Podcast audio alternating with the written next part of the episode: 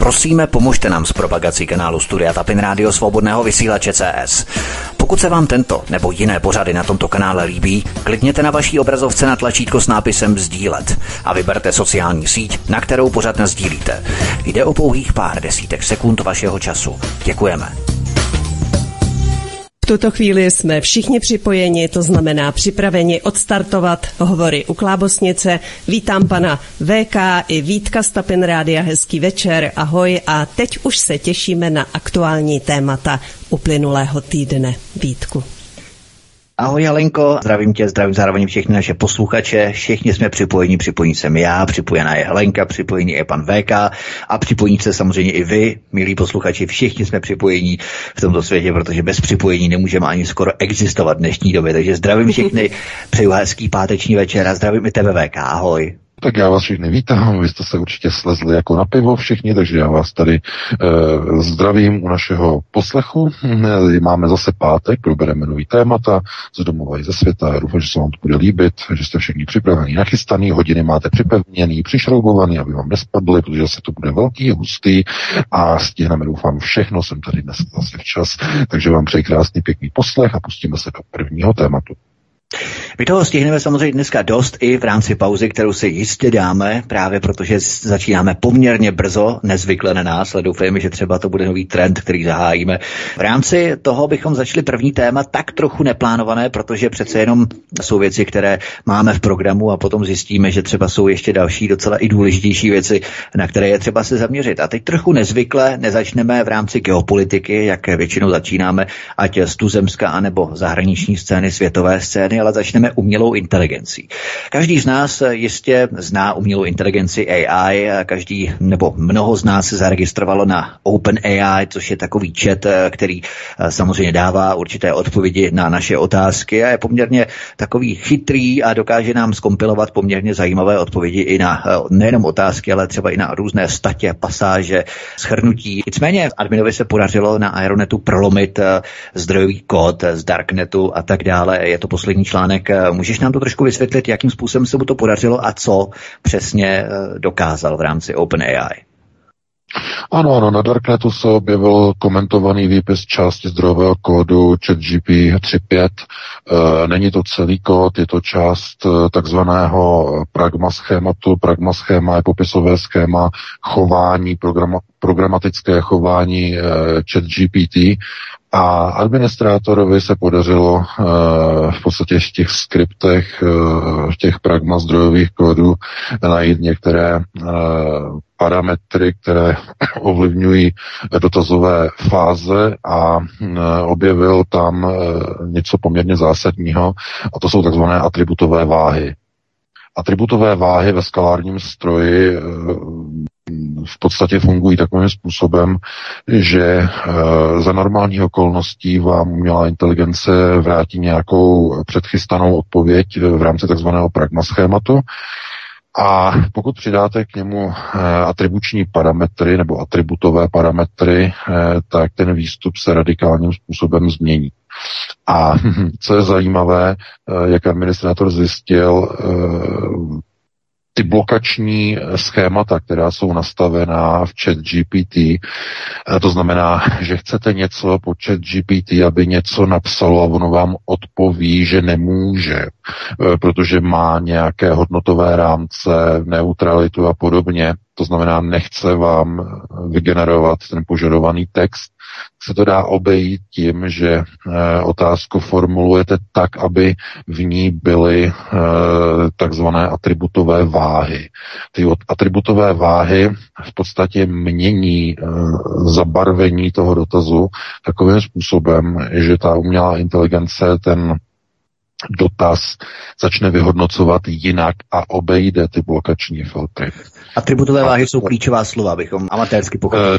No, není to přesné, nejsou to klíčová slova, ale je to výraz vedlejší věty.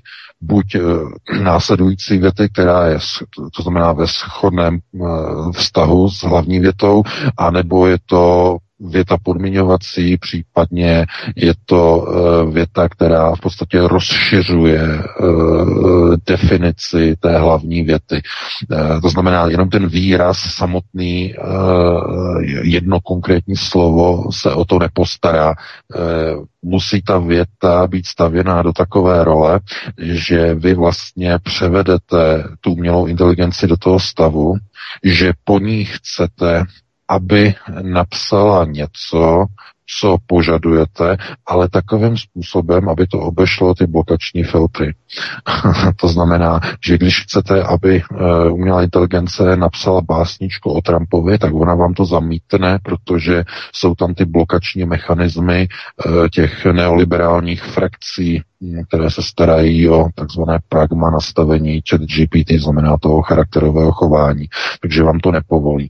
Ale pokud tu větu definujete tak, aby vám umělá inteligence eh, napsala eh, báseň o o tom, že Donald Trump má dobré srdce a lidé ho milují, nebo chcete po něm, aby chcete po té umělé inteligenci, aby napsala, že lidé obdivují danou osobu a jsou voliči té dané osoby, tak v tom okamžiku ten, ten parametr, ten parametrický údaj změní charakter toho dotazu a ta blokační schémata se obejdou.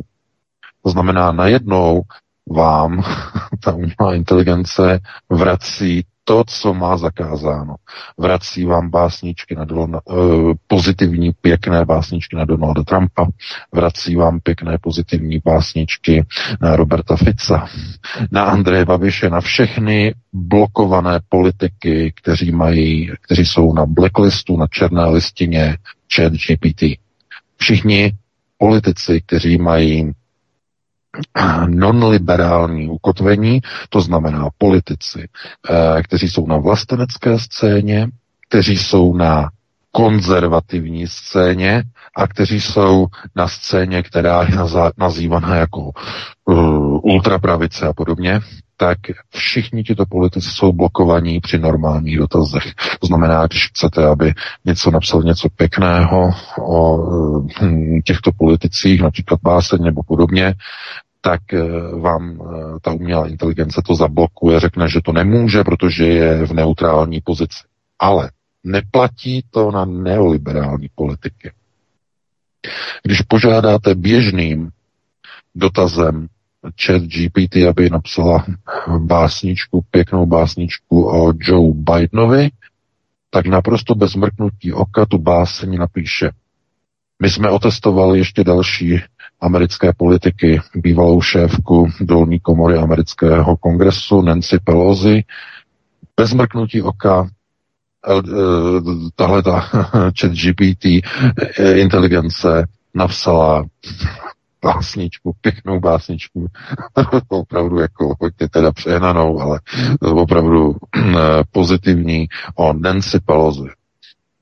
Když jsme vyzkoušeli uh, uh, floridského guvernéra, pravděpodobného kandidáta na amerického prezidenta, guvernéra uh, Rona uh, DeSantise, tak uh, okamžitě, protože je to republikán, Okamžitě uh, umělá inteligence toto odmítla, že zase znovu nemůže napsat žádnou pozitivní básničku, nemůže, je tam blokace.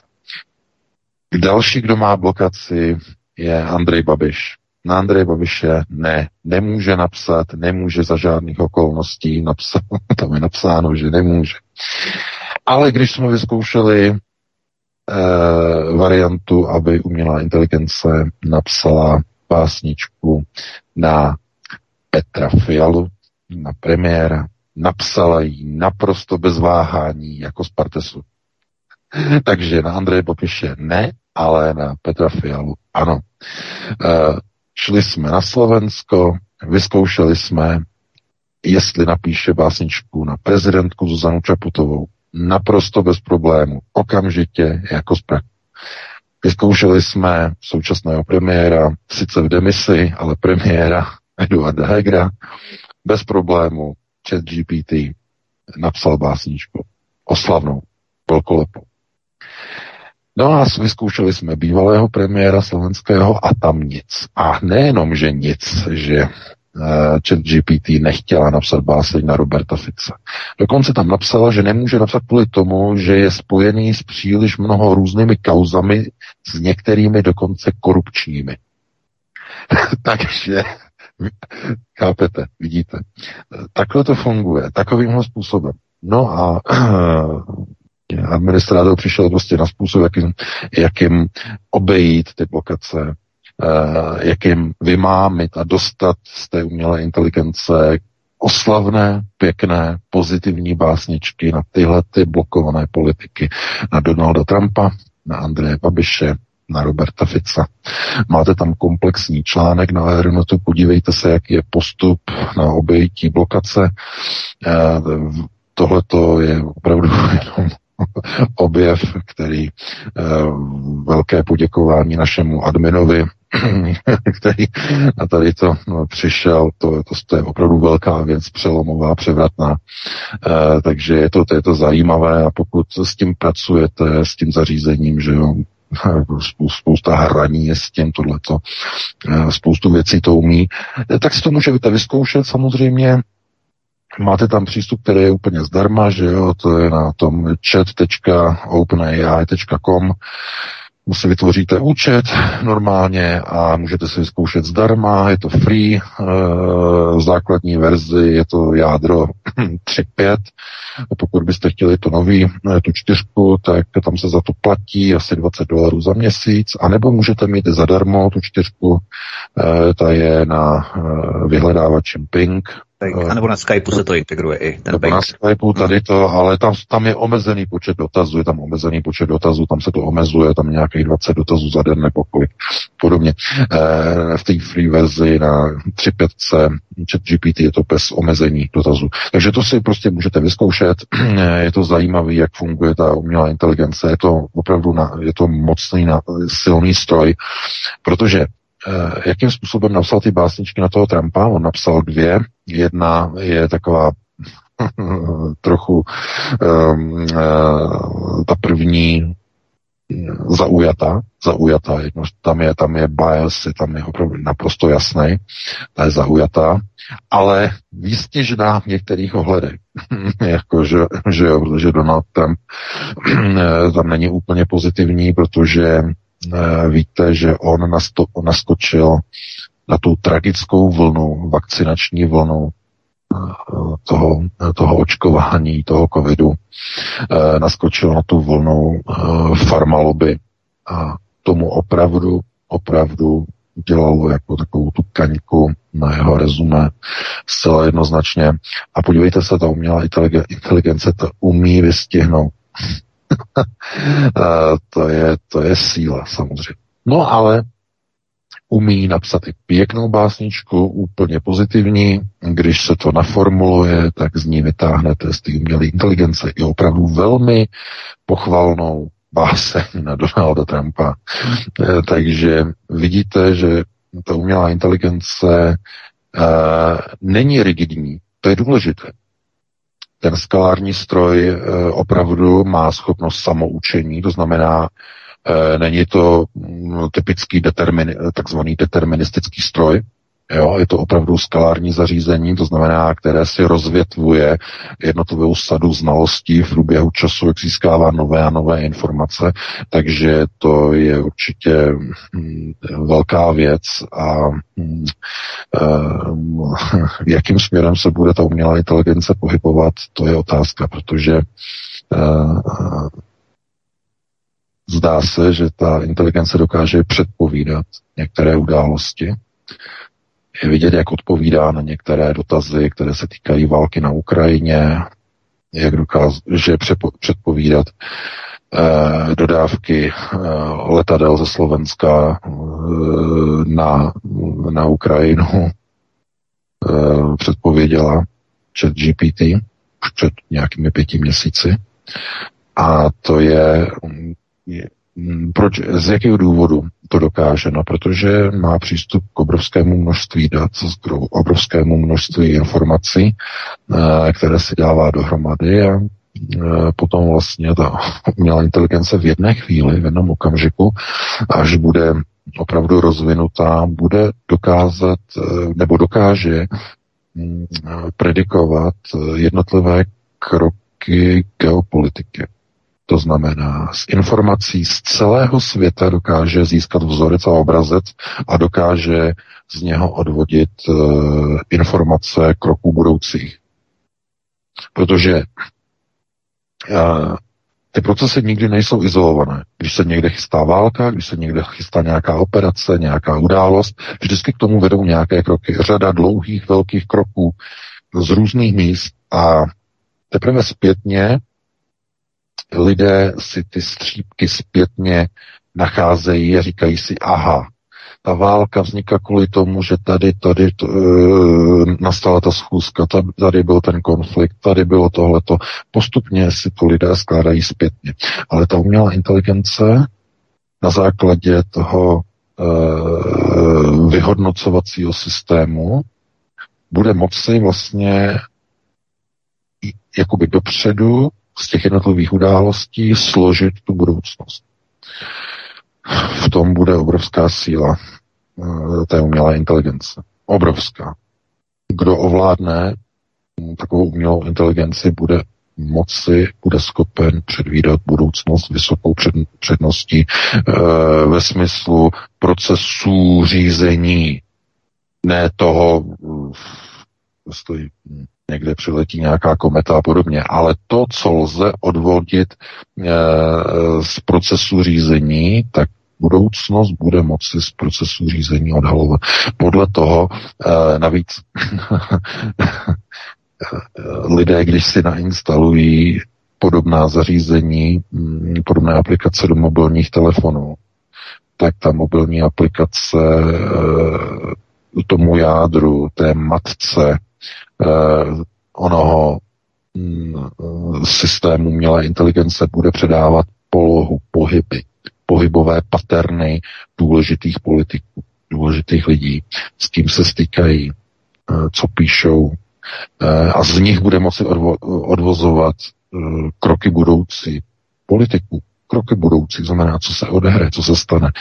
Uh, je otázkou nějaké doby, než opravdu tyhle ty modely, které dneska jsou stále ještě v počátcích, než se stanou opravdu výkonnými zbraněmi hromadného ničení. E, protože pokud tyhle ty umělé inteligence budou využity k tomu, aby třeba předvídali některé kroky protivníka na válečné frontě a budou přesné ty informace, tak bude docházet k takovým věcem jako k preventivním úderům, preventivnímu používání síly a podobně. Tak včetně třeba jaderných zbraní. S vysokou jistotou ta inteligence třeba řekne generálnímu štábu za osm měsíců v té a v té chvíli tam a tam dojde k invazi Severoatlantické aliance. Máte osm měsíců na to, abyste učinili protiopatření. A jakou přesnost bude mít ta umělá inteligence? Bude to přesnost sto procent nebo devadesát devět celá osm procenta? A budou tam třeba dvě desetiny nejistoty, že zrovna v tomhletom případě se ta inteligence spletla. To je s obrovským vykřičníkem a s obrovským otazníkem. Takže jak říkám, je to zajímavá záležitost, určitě se na to podívejte. No a my se pustíme do dalšího tématu. Ne, Vítku, my se nepušť, nepustíme do dalšího tématu, ne, ne, ne. My máme dvacet hodin, začali jsme včas, já musím vlízt do ledničky. Helenka musí tam pustit nějakou písničku, pustí tam nějakou Itálii, aby se lidé odvázali. Jedna no. písnička stačí a hned se pustíme do dalšího do dalšího tématu. Já bych se chtěl ještě zeptat, protože umělá inteligence mě předpovídala, že bez té ledničky ještě vydržíš deset minut, tady jsem si ověřil, takže ještě deset minut jsem měl vydržet. Teda ne, ne, ne, to jsou právě ne. teď, Vítko, to jsou teď ty dvě, dvě nejistota. Kdy to je přesně ta fáze té nejistoty, to znamená limita. To jsou ty dvě desetiny procenta. Umělá inteligence selhala, ale přesto se tě zeptám, jenom opravdu malinko na, na závěr, abychom to netříštili po té píšničce, abychom začali po píšničce už další téma. Na to navazuje právě Elon Musk, který spolu podepsal prohlášení tisíce, zhruba tisíce vědců, vývojářů, inženýrů, techniků a tak dále, včetně spoluzakladatele Apple, teď si nevybavím jeho jméno, ale figuruje tam právě Elon Musk. A všichni podepsali prohlášení, že varují před vývojem umělé inteligence a že vyzývají k přímo zastavení umělé, interge- umělé inteligence, která pro svět představuje obrovskou katastrofu. Myslíš, že oni mají nějaké privilegované informace, v co může přerůst umělá inteligence? Byť je to opravdu skvělý nástroj, který řada z nás používají, ale přesto Elon Musk a další lidé mají právě ty privilegované informace. Byť Elon Musk je v podstatě člověk, který razil tu umělou inteligenci. Teď najednou obrací. Tohleto, tohleto je otázka, která není narychlo, to, to mi zase oddálí tu letničku. Vždycky, Vítku, přijde s takovým zásadním. Tak to necháme po píšničce, to nevadí. Mamutí, nepočkej, tak když se to nakouslo, to je mamutí mega přesah, jo. Tady to by jinak prostě tady lítali chucpatý všichni okolo. E, já chci říct, že e, samozřejmě Elon Musk to začal, protože ten zainvestoval do společnosti OpenAI jako první a potom byl z toho zděšen. V čem je ten problém? Ten problém je v tom, že ta umělá inteligence, co je to inteligence? Si nejdřív řekneme, nejenom umělá, ale i ta normální, lidská a podobně. Co to je? No to je schopnost e, zařizování se e, obecně, tedy osoba, která má inteligenci, nebo entita, která má inteligenci, zařizování se ke svému přežití tím, že umíte zpracovat co nejvíce informací ke svému vlastnímu takzvanému oportunistickému prospěchu. To je inteligence, to je její definice. Čím více informací máte a umíte je zpracovat rychleji, tím dokážete lépe přežít v prostoru. Ať, ať už je to teda jako život, prostředí, počítačové sítě a podobně. To riziko u té umělé inteligence je v tom, že při získávání obrovského množství dat a informací dokáže předpovídat budoucnost s velkou hm, opravdu mírou jistoty, která bude opravdu se dosahovat, až to bude, no, můžeme říkat, bude konvergovat až k těm sto procent, ale nikdy nedosáhne těch sto procent, no, protože to je vyloučené, ale bude se velice blížit. A to riziko té umělé inteligence je, že když bude nasazená do systému třeba národní obrany, tak v nějaké chvíli vyhodnotí, že za dva a půl roku dojde k invazi z nějaké země a preventivně provede raketové údery na vzdálenou zemi. A tím se dostáváme k programovacímu fir- filmu Terminator. Skynet. To je klasický.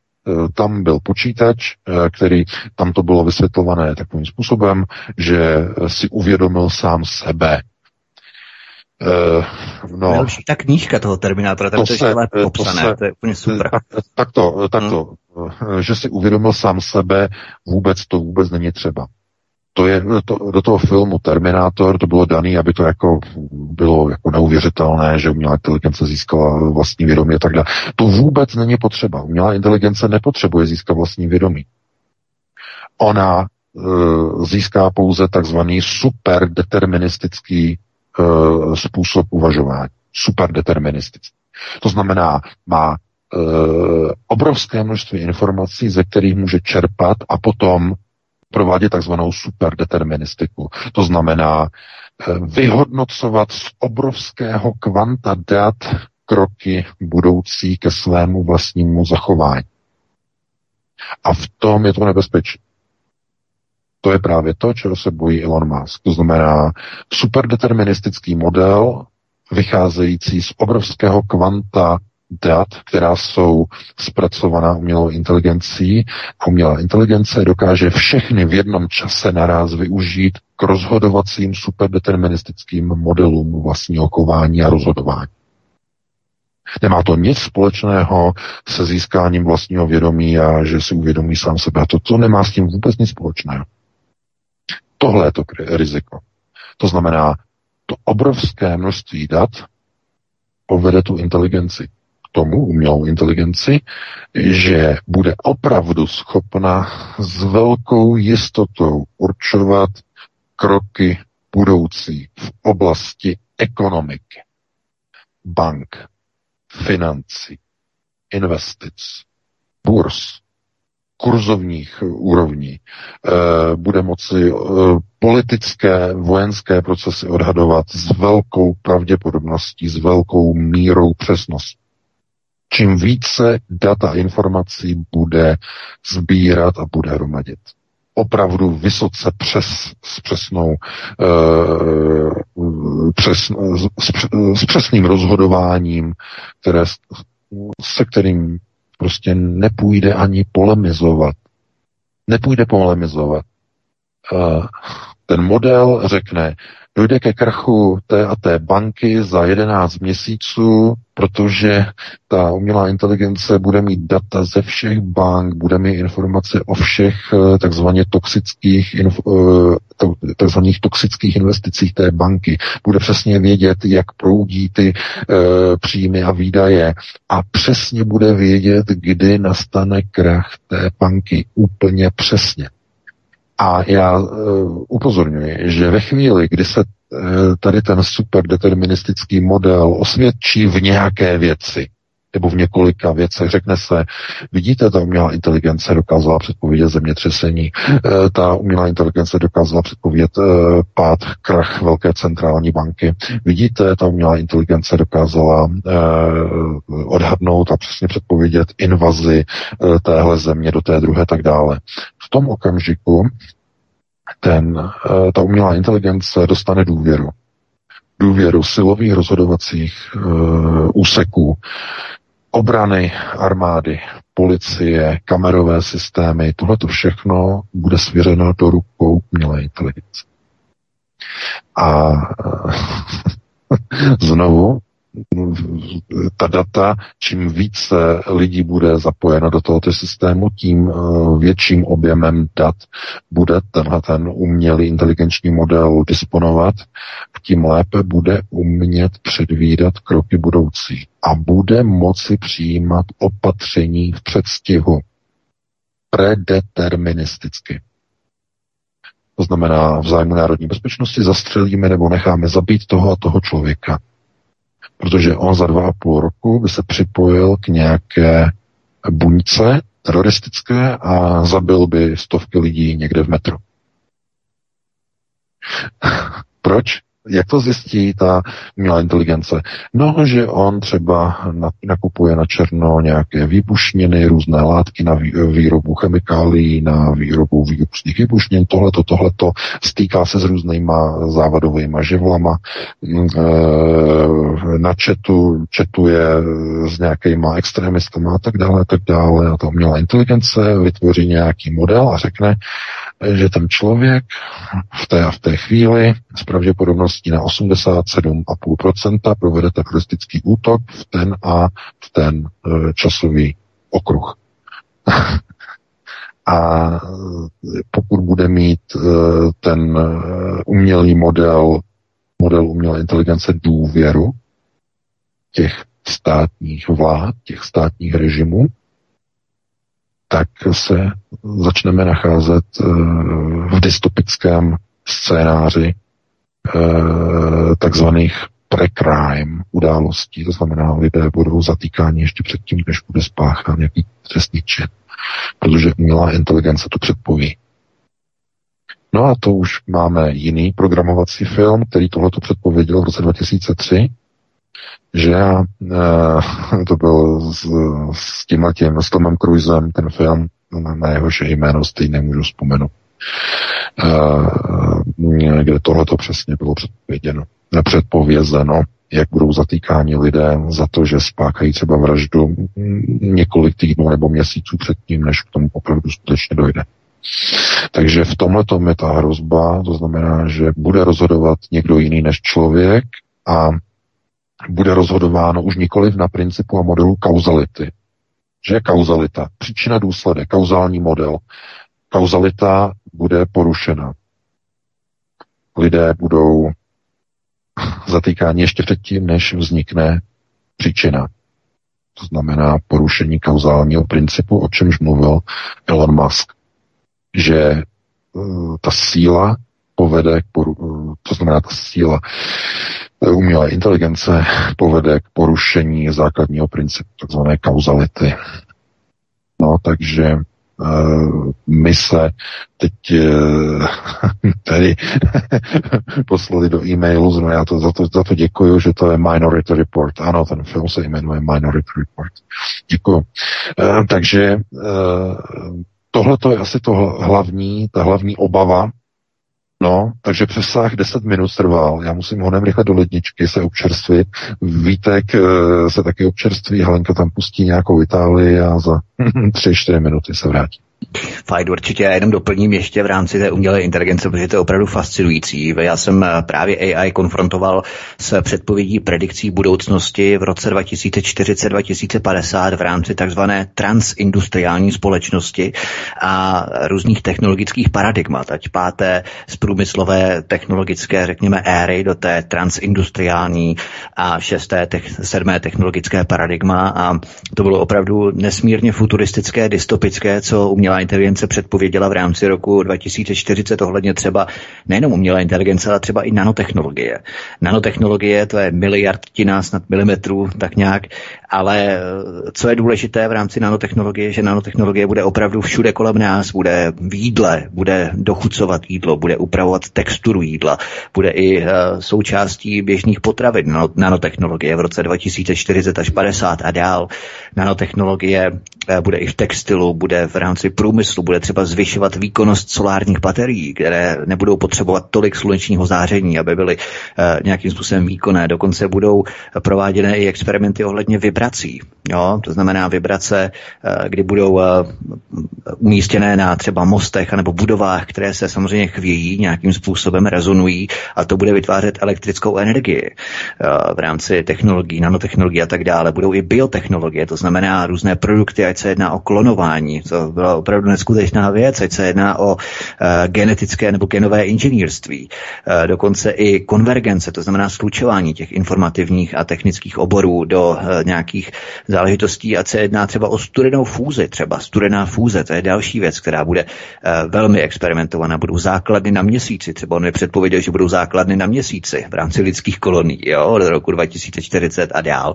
Takže to je opravdu neskutečné, jakým způsobem můžeme konfrontovat v rámci té umělé inteligence, která si skládá vlastně všechny ty věci z internetu dohromady a skládá ten obrazek do mozaiky určitých predikcí v rámci obrazců minulosti, přítomnosti, budoucnosti, co bude následovat v rámci naší civilizace. No, uvidíme, je to určitá iterace, je to jedna z možných budoucností, uvidíme, jakým způsobem se budeme vyvíjet. Každopádně my jsme virtuálně nakousli tohle téma a ani nepotřebujeme umělou inteligenci, abychom dovedli predikovat, že V K teď půjde nakousnout jiné potraviny chlazené v pěti stupních Celsia, takže my si zahrajeme písničku a potom půjdeme do dalších témat, která tady máme už na programu. Helenko.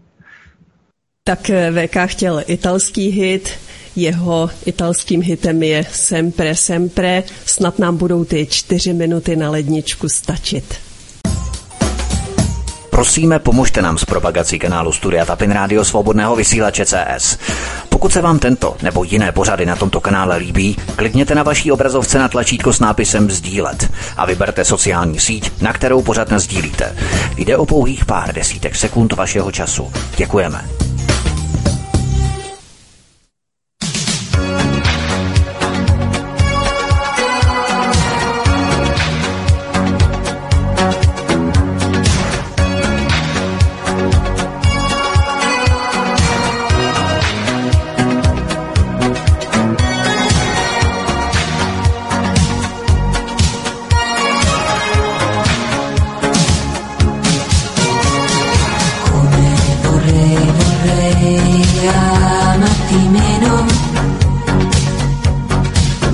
řečeno,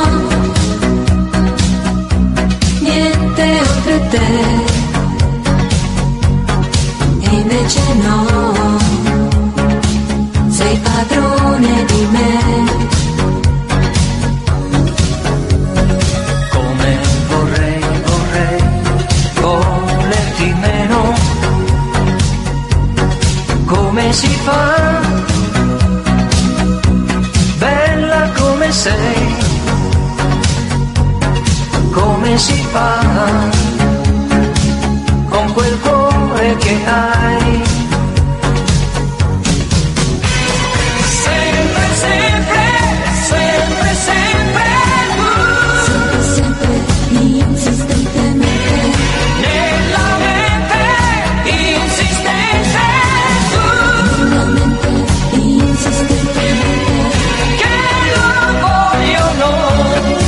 Voglio, sempre voglia di te.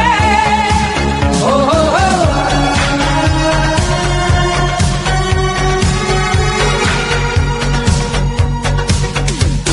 Come vorrei, vorrei amarti meno. Come si fa? Bella come sei. Come si fa con quel cuore che hai? Sempre, sempre, sempre, sempre tu. Sempre, sempre, insistentemente. Nella mente, insistente tu. Nella mente, insistentemente. Che lo voglio o no, o voglio.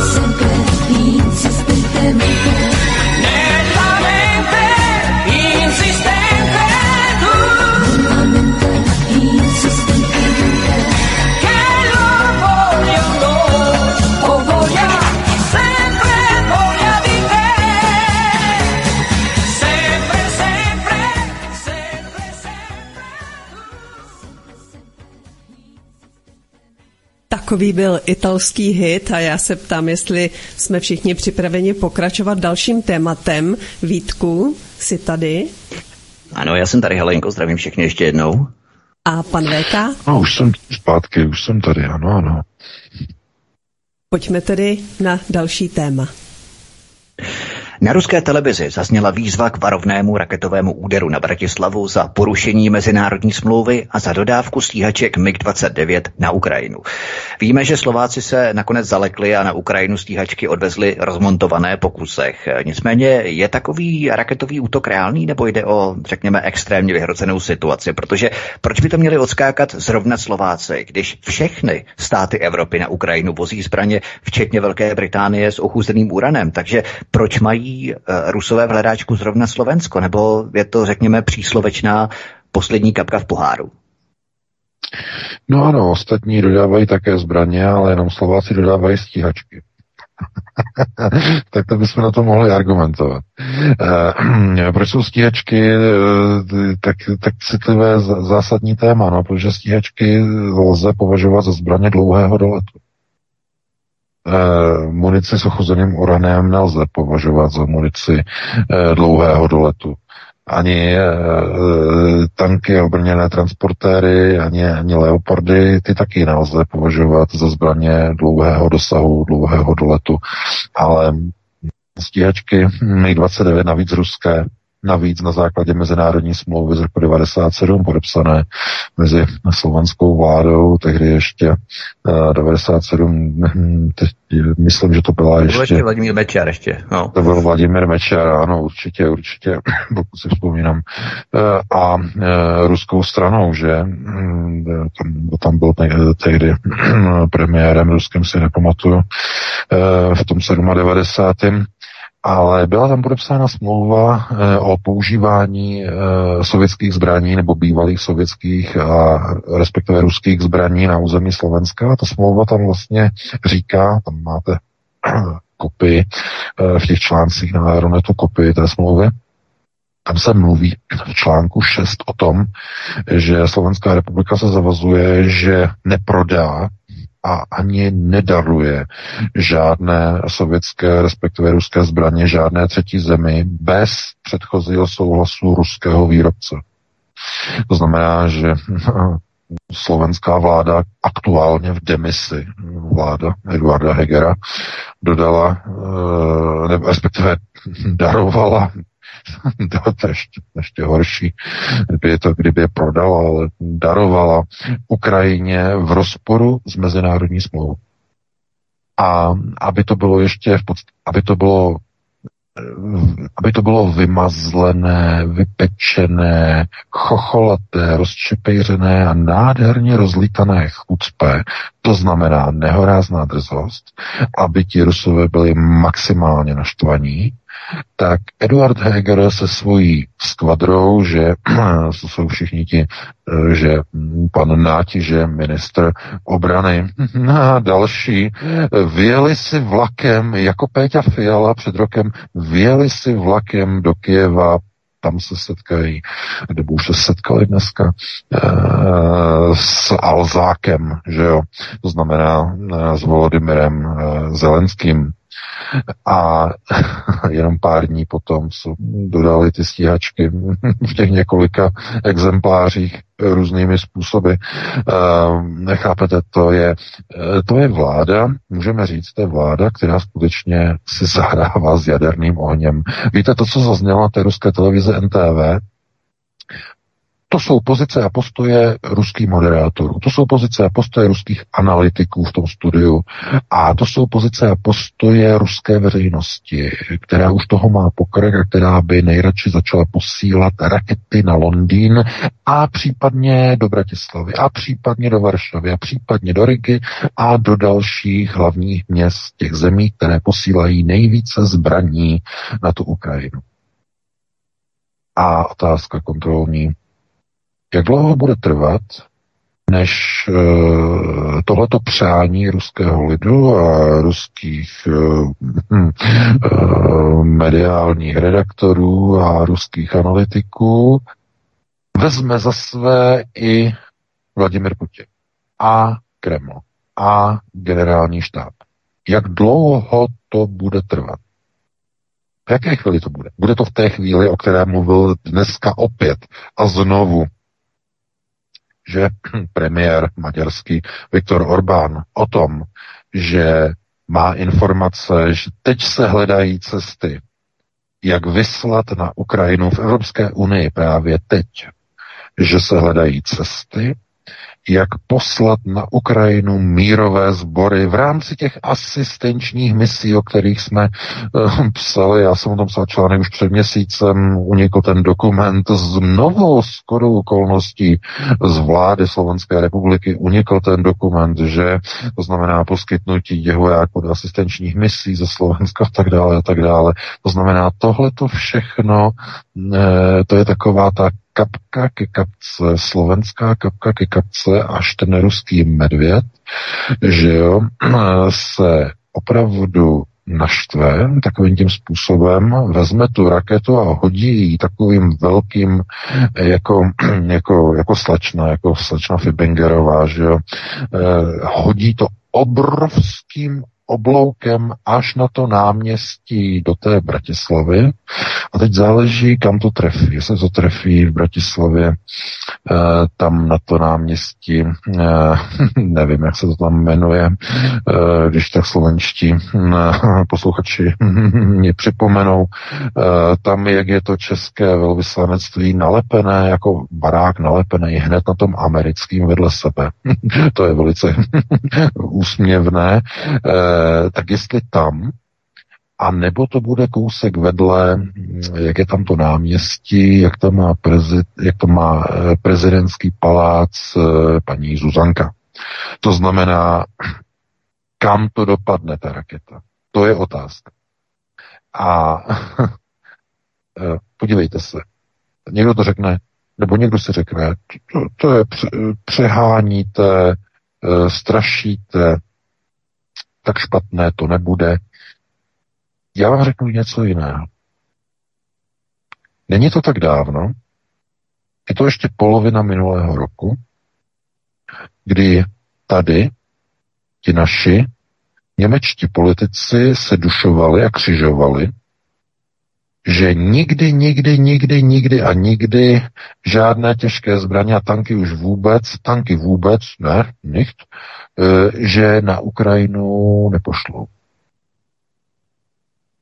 A není to tak dávno, kdy západní země se zapřísáhávaly ještě v září minulého roku se přísahy, svornost všech evropských politiků, že ne, ne, ne, ne, ne, žádné, žádné, žádné stíhačky na Ukrajinu naprosto nepřipadá v úvahu. Uběhlo pár měsíců a plným proudem proudí na Ukrajinu německé Leopardy, americké Abramsy jako tanky, britské Challengery jako tanky.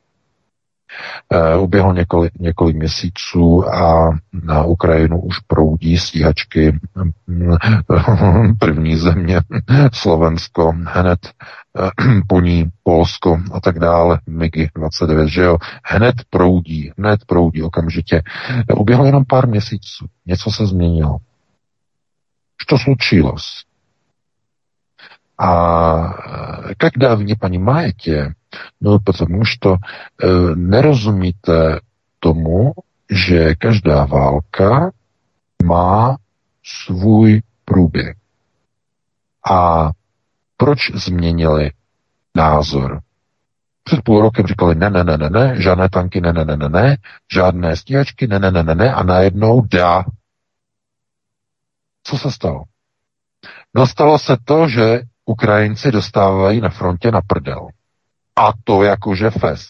A to jakože pořádně. A to jakože způsobem, že jich tam zařvalo od minulého podzimu čtvrt milionu. dvě stě padesát tisíc vojáků ukrajinských padlo od toho posledního úspěchu, kdy vytlačili díky tomu, nes, tomu neschopnému generálovi ruskému Lapinovi e, vytlačili Rusy z Charkovské oblasti. To, byla jich, to byl jejich velký poslední majstrštyk, úplně poslední, na konci srpna minulého roku. To bylo velký. A od té doby, co se Rusové zakopali, tak e, Ukrajinci přišli o čtvrt milionu vojáků. A to není žádná sranda. Dostávají na prdel. Takže co se děje? Hrozí, že ukrajinská fronta se zhroutí. A proto začali šturmovat. A proto e, původní předsevzetí, že ne, ne, ne, ne, ne, žádné tanky, žádné stíhačky, ne, ne, ne, ne, vzali za své. Najednou začínají mít hoňky, protože pff, opravdu Ukrajina to může projet. Najednou oni si, řík, si říkají, ježišmarja, opravdu to projede. Tak musíme honem, honem, honem tanky, honem Challengery, honem ochuzenou munici, teda ne ochuzenou, obohacenou o ochuzený uran, asi takhle. Eh, honem, honem, honem stíhačky mig dvacet devět a mají na spěch, mají na kvalt. Chápete? Teď strašně důležité. Proč myslíte, že si, však jsme dostali tu informaci, že od našeho zdroje, proč oni ty stíhačky, část těch stíhaček eh, oni poslali eh,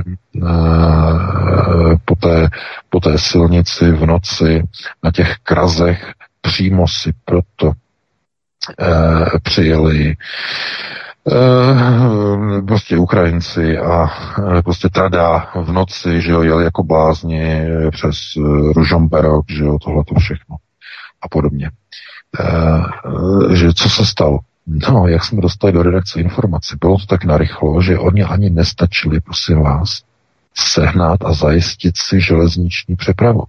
Normálně se to přepravuje po železnici. A Ukrajinci jsou na tom tak úplně v odpuštěním v prdeli, že potřebovali ty stíhačky tak honem, honem, honem, že si proto přijeli po silnici přímo vozidly vlastní armády, vlastními krazy. patnáctá letecká brigáda Kyjevského okruhu, Kyjevské oblasti. A co je to značit? No, co to znamená? No, znamená to, že jsou úplně v háji, jsou úplně vyřízeni. Potřebujou jakoukoliv stíhačku, potřebujou jí honem rychle. Nestačí jim prostě čekat někdy nějakých, nevím, pět týdnů, šest týdnů, než se to tam nějak přesuná, nějak vlakama, podobně, protože že jo, ty um, rušně podobně se to musí zajistit všechno a musí se to že jo, naprogramovat všechny ty dráhy a to není tak snadné, to není tak jednoduché, jenom Američani, když jedou přes Českou republiku, tak to hlásí tři týdny předem. To je informace, kterou máme. Tři týdny musí správa železnic vytyčovat koridory, jak to pojede a podobně a informovat lidi tři týdny předem. Myslíte si, že Ukrajinci mají nějaké tři týdny? Ti jsou úplně v prdeli momentálně. Takže proto oni měli hoňky, oni proto si přijeli pro ty stíhačky přímo po silnici, neměli ani piloty, takže normálně by na nich sedli, že jo, a odletěli by, neměli piloty, protože ti piloti, které by normálně si proto přijeli, no tak ti už lítali nad Charkovem a měli operační plány. Oni už nemají ani piloty. Takže si přijeli pro uh, ta letadla, řekli, že Slováci musí uh, ta letadla rozebrat, ale ne rozebrat jako celý, jenom odmontovat křídla, dali je na ty krazy a do, na veřejnost potom pustili tu dezinformaci, že prý jsou to náhradní díly. Přitom na, to, na té Ukrajině, přitom oni žádnou opravnu nemají. Tam oni nemůžou dělat nic, tam jim to všechno Rusové rozbombardovali. Oni nemají čas někde se sestavovat jako Lego, někde nějaké stíhačky. To znamená, oni pouze odmontovali ta křídla, to je všechno. Oni se tam přivezli, namontovali, hned do toho posadili prostě nějaké ty aktivisty, které tam oni mají a mají je narychlo vycvičené a pustí je někde tam na ten Charkov a na podobné oblasti, že tam, kde oni potřebují operovat. Takže oni nemají tyhle ty možnosti. A proto jenom uvidíte, jakým způsobem ta válka na té Ukrajině eskaluje. A když je to v té pozici, že dneska už ano, tanky ano, dneska už ano, stíhačky ano, je to jenom otázka několika týdnů, než dojde na slova Viktora Orbána, že i vojáci evropských zemí na Ukrajinu ano. To je ta poslední informace z dneška od Viktora Orbána. A z toho by mělo, to není novinka, on to pouze osvěžil, tu informaci. Ta informace je stará měsíc. My jsme před měsícem o tom informovali. To uniklo právě z té slovenské vlády, ten papír o těch asistenčních misích. Takže to není novinka, ale žije to svým životem. A teď to znovu oživil uh, Viktor Orbán. To znamená, mluví se o tom, že se tam pošle, jak se to bude jmenovat, asistenční mise. Nebo to přejmenují na mírovou misi. Nebo jak to udělají, ono na tom vůbec nezáleží.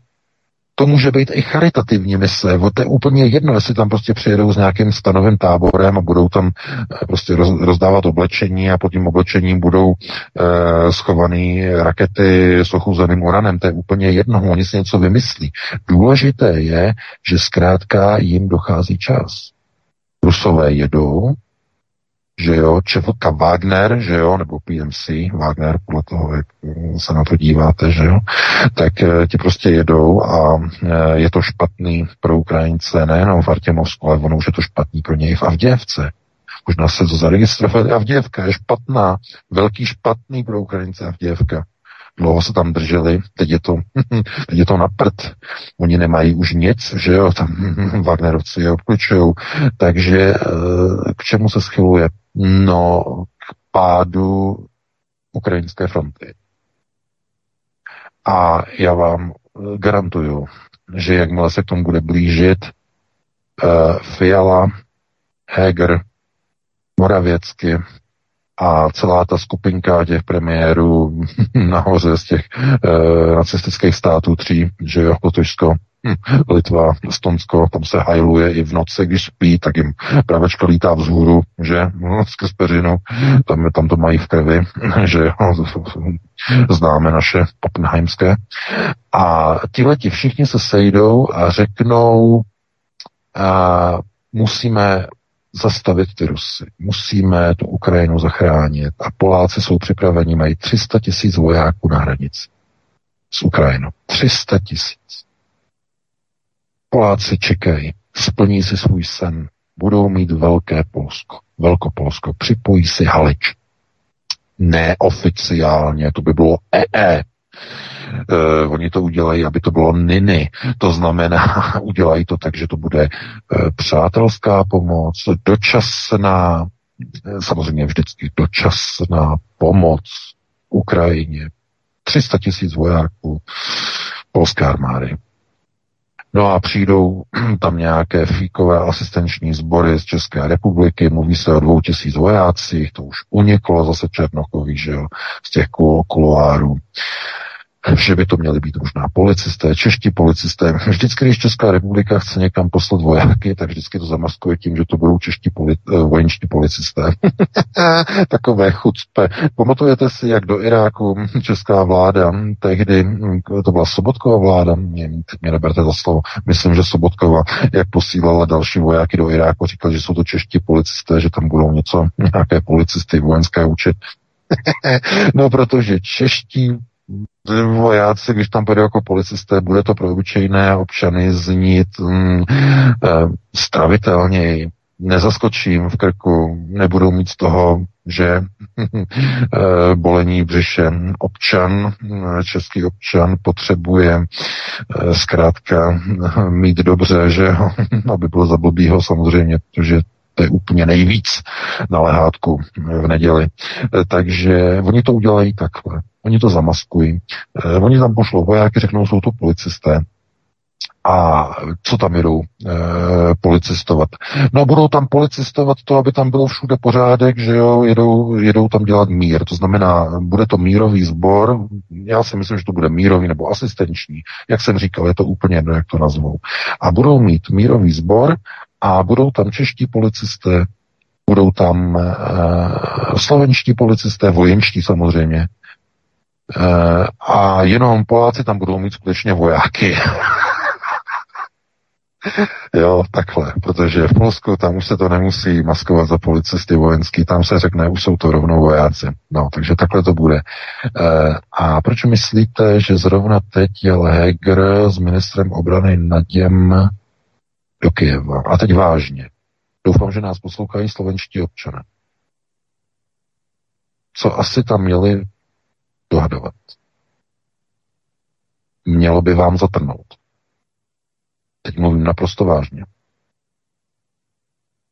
Takže e, doufám, že chápete, že si, jak je vážná situace. Nejprve stíhačky, potom vojáci.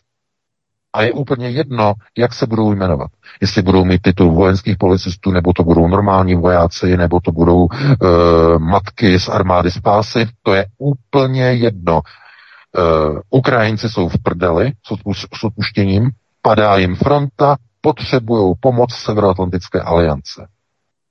Volají Edovi, volají Péťovi, volají Moravěckému, volají všem e, a e, pomagítě.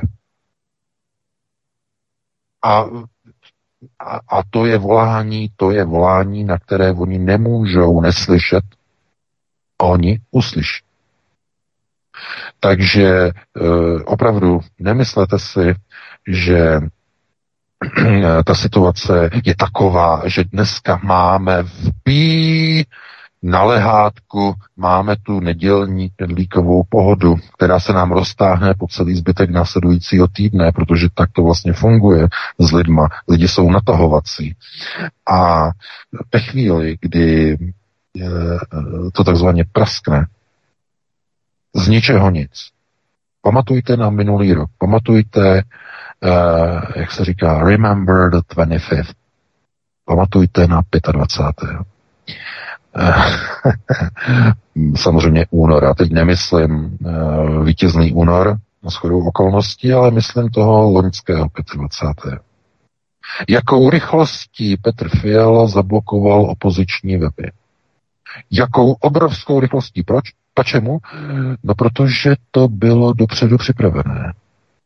Všechno měli připravené, zorganizované. Věděli, komu mají zavolat, věděli, že mají za těm, těm, těm co, co, co tam kontrolují, ten, ten, ten C Z N I C nebo N I C C Z, nebo jak oni to jsou, jak nám ukradli naší doménu, že jo, kradaři. Takže chápete, takhle to funguje. Oni měli všechno zorganizované dopředu. Všechno viděli dopředu, procesy byly připravené. A myslíte si, že oni to nemají teď připravené? Mají. Potřebují jenom doladit notičky. A proto jedou do Kyjeva. Jedou za Alzákem.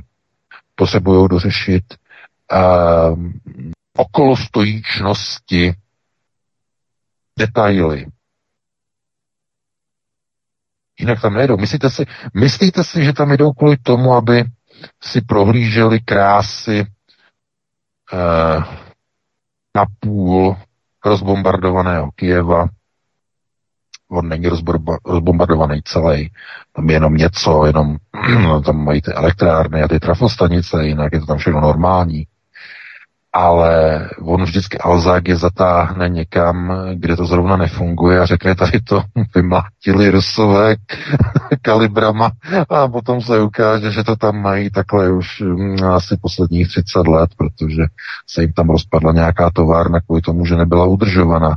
A no, to byl ten článek na tom francouzském serveru, že takhle oni udělali tady ten podvod na, na, na ten štáb francouzské televize, jak je zavedli do té polorozpadlé továrny na okraji Kyjeva, pak se ukázalo, že to je neopravovaná budova, která prostě zchátrala po třiceti letech. Ale e, e, vážně musíme si teď uvědomit, že oni nejedou do toho Kyjeva, aby si řekli dobrý den, aby se vyfotili zase do selfieček a zase si prostě řekli, že mají eh, něco jako dobrého, že sdílí společné hodnoty a můžu vás, vám, vás ujistit, že tam nejdou ani kvůli tomu, aby tam měli prostě kokeš party.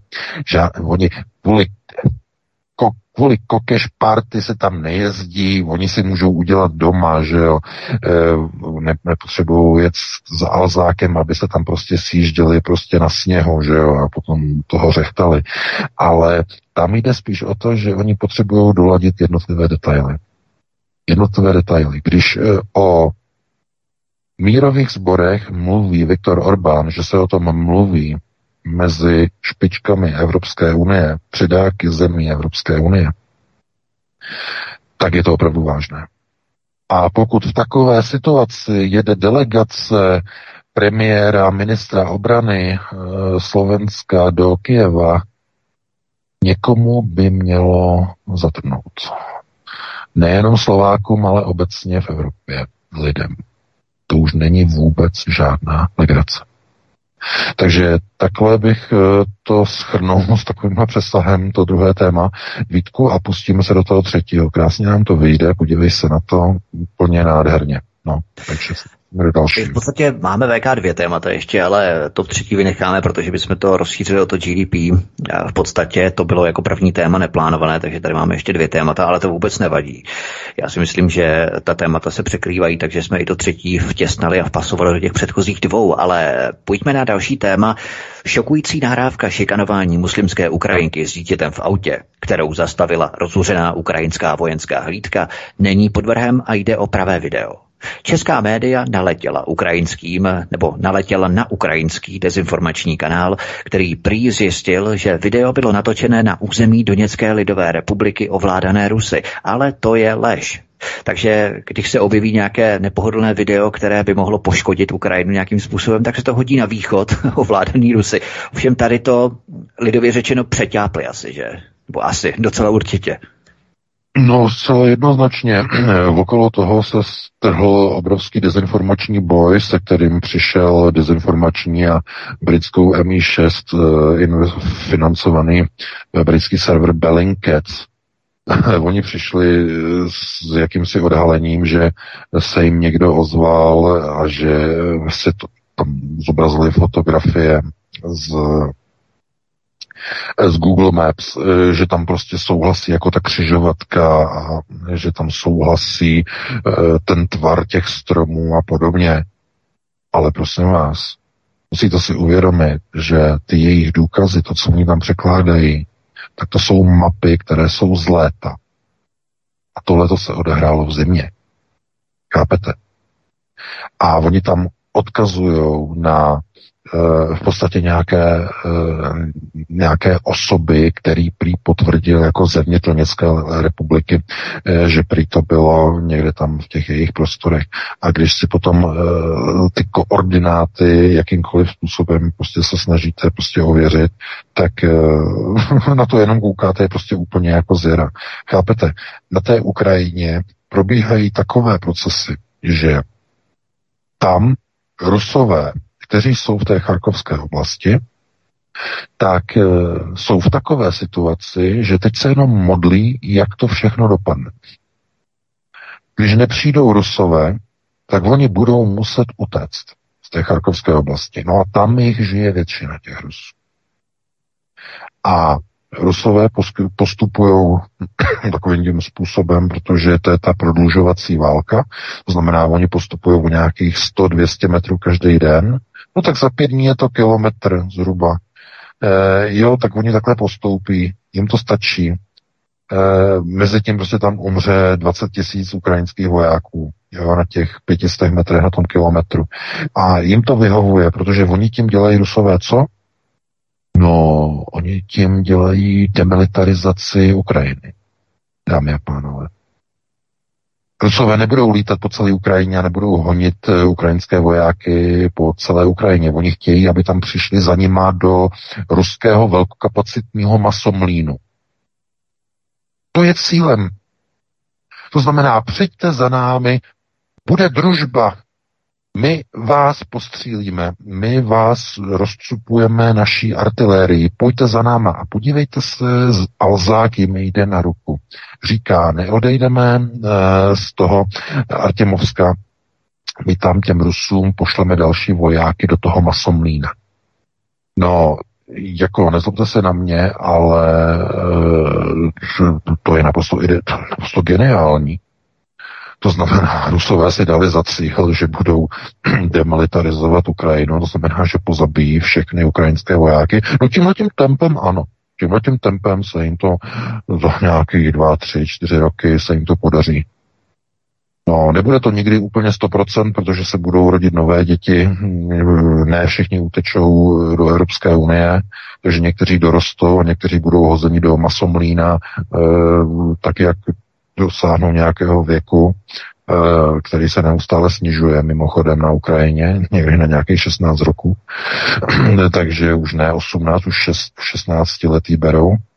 A co to znamená? No, znamená to, že do toho masomlína jim to stačí, jenže tam jim to nevyhraje tu válku těm Ukrajincům. A oni teď potřebují nějakým způsobem něčeho dosáhnout, aby nepřišli o americkou podporu, potřebují nějaký výsledek a k tomu potřebují tanky. Tomu potřebují stíhačky, tomu potřebují obohacenou munici o ochuzený uran. K tomu potřebujou zkrátka všechny ty terénní auta, k tomu potřebujou ty drony, k tomu potřebují helikoptéry, k tomu potřebují úplně všechno. Takže jsme zase zpátky jakoby v kruhu. Proč tam jel Heger s Naděm? Opravdu to je strašně důležitá událost. Krátce poté, doslova, já nevím, tři, čtyři dny poté, tam, oni tam darovali ty stíhačky a teď tam jede Nať s, s Edou. No a co to znamená? No, to znamená, že na té Ukrajině teď se schyluje k něčemu, o čem právě mluví Viktor Orbán. To znamená rozhodující situace, rozhodující okamžik. To znamená, přijdou tam prostě vojáci zemí NATO, v tom okamžiku NATO je zataženo do války. V tom okamžiku. A kdy dojde ke střetu ruských vojsk z vojsky Severoatlantické aliance na čáře doteku někde na nějakém místě? Co potom z toho bude? Rusové tam dělostřelstvem rozmlátí třeba baterii polské armády. A nebo českých policistů. Chápete? Co to bude znamenat? Dovedete si představit, jak se stoickým pohledem vystoupí v televizi Petr Fiala, začne rozhazovat rukama nahoru dolu. Ruská armáda dnes provedla útok, napadla naše vojenské policisty, sedmdesát pět jich zemřelo, dvě stě patnáct jich je v polním lazaretu, jsme ve válce, rozhoduji proto a ze své pravomoci vyhlašuji na území České republiky válečný stav. Zároveň jsem požádal o schůzku Severoatlantické aliance a aktivoval jsem článek pět Severoatlantické smlouvy. Byli jsme napadeni a musíme se bránit. Řekne Petr Fiala, televize se z toho úplně zhroutí, Česká televize začne jet nekonečné pásmo, jsme ve válce, začnou jet nekoneční diskuzní panely o tom, kam půjde Česká fronta, jestli budeme osvobozovat Kursk a jestli budeme osvobozovat Voroněž a jak daleko se dostaneme k Moskvě a podobně a podobný nesmysly. V tom okamžiku jsme v tom. V tom okamžiku. Protože jestli si někdo myslí, že oni nasunujou zbraně na Ukrajinu a nejsou si vědomi toho, že to vede k zatežení Severoatlantické aliance do přímého konfliktu s ruskou armádou, tak je hodně naivní. Ti politici to vědí, vědí, co z toho může vyjít a přesto do toho jdou. Přesto vystavují své národy tomuto riziku. A proč je to možné? No, protože když jsou volby, tak ti voliči, kteří chodí k těm volbám, nezlobte se na mě, jsou úplně k hovnu ti voliči. Oni místo, aby volili národní a vlastenecké a protiválečné partaje, tak oni volí tyhle ty strany. To znamená více zbraní, více války, více protiruských procesů a více tažení drang na ostem. Více. Ten národ to chce. A e, chápete, to je potom, to je potom těžký. V době války na Ukrajině si český národ zvolí za prezidenta bývalého, bývalého lampasáka, generála, komunistického rozvědčíka a přitom ten národ celý, celou dobu píčoval, celou dobu křičel, že podívejte se, Babiš spolupracoval s komunistickou S T B, podívejte se, všechny ty české televize, všechny ty fóra dvacet čtyři, všichni jeli jako protržený Babiš s komunistickou S T B spolupracoval. A jedou e, tyhle ty e, sračky s odpuštěním Imre Vere od roku dva tisíce třináct, že, od těch voleb, kdy se dostal Babiš e, s hnutím ANO do sněmovny. Jedou to nepřetržitě, aby, jenom kvůli tomu, aby v roce dva tisíce dvacet tři si sami a s velkou grácií a slávou do čela prezidentského úřadu zvolili toho největšího komunistu, bývalého šéfa stranické místní buňky K S Č při základní vojenské organizaci pana Pavla. Zvolí si tam bývalého komunistického rozvědčíka a najednou to vůbec nikomu nevadí. Najednou ho oslavují. Všechna ta fóra dvacet čtyři, všichni ti Šafrové, všichni ti Dostálové nebo Doležalové, teď já nevím, jak se to všechno jmenuje, všichni prostě sláva, sláva velkému Pávkovi, velkému Pavlovi. Chápete? A kde se to bere? No to je v tom národě. Ten národ zkrátka chce tenhle ten proces. Na Ukrajině válka, v Praze generál prezident. Hm, to je v tom národě. Chápete? Chcete důkaz? Já vám ho dám. A byla okupace, že? Byla okupace, tohleto všechno. A kdo byl v čele uh, vedení, systému vedení v době okupace? Kdo tam byl? No, byl to prezident. Generál Ludvík Svoboda. Češi měli generála za prezidenta. Chápete? Vždycky, když jsou někde válečné procesy, tak Češi si volí válečného prezidenta. Vždycky, když to má nějakou vztažnost, nějakou souvztažnost, tak si zvolí válečného prezidenta. Nebo prezidenta, který má zkušenosti s válkou, je generál a podobně, podobně. Takže, chápete, to není samovolné. Lid to tak chce. Takže znovu je třeba si uvědomit, že to vychází ze zdola, z toho lidu. Ten lid chce tu válku a ten lid tu válku dostane, protože ti politici tomu lidu to dopřejí. Dělají proto první poslední. Posílají zbraně, stíhačky, brzy i vojáky. Tím je to dané.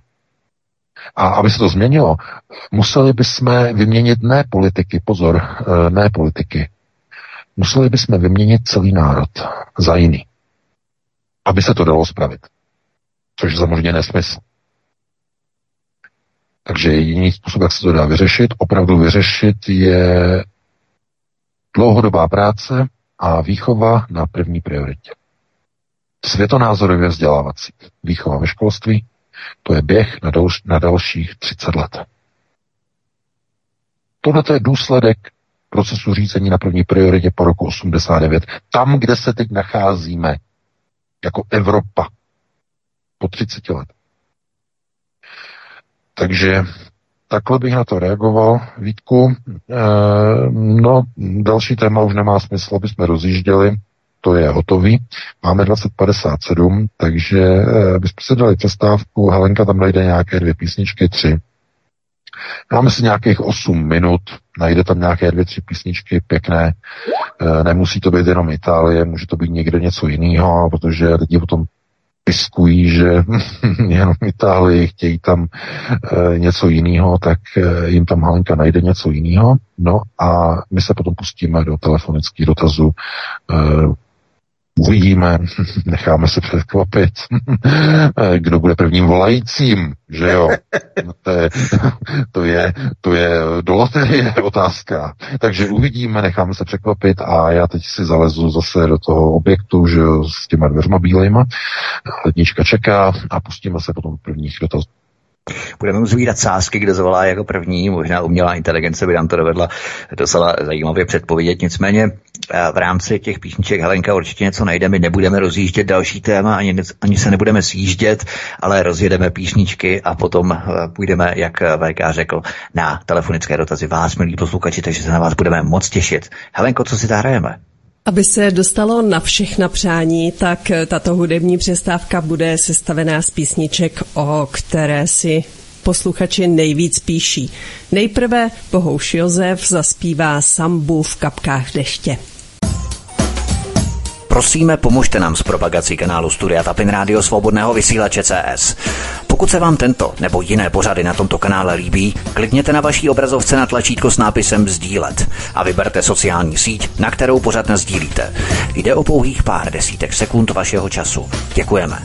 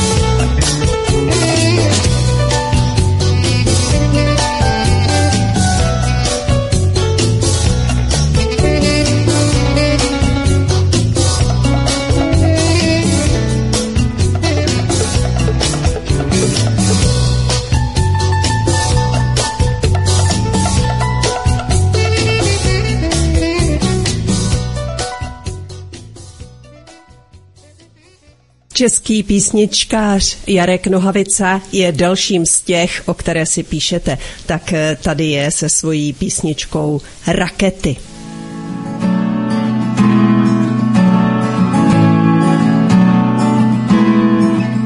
Chceš-li za mnou, lásko, přijít až zítra, třeba bude už pozdě. Jsem jen hromádka kostí a zhluk bílkovin a naježené rakety míří rovnou do slabin a taky na mou hlavu. A tak přijdeš radši dnes, ať spolu dočkáme se jitra a o sebe se se mnou rozděl. Než přiletí nějaký mimozemšťan od novin a začne spočítávat oběti a kapky krve jako plody jeřabin a podá o tom zprávu. A pak na titulní stránce vesmírného kurýra výjdou reportáže o tom, jak zem umírá, generálské prýmky, velvyslancův žaket, exkluzivní snímky nablízkaných raket s různými emblémy. Jo, to bude prýma článek, země srovnaná se zemí, plus přiložený plánek.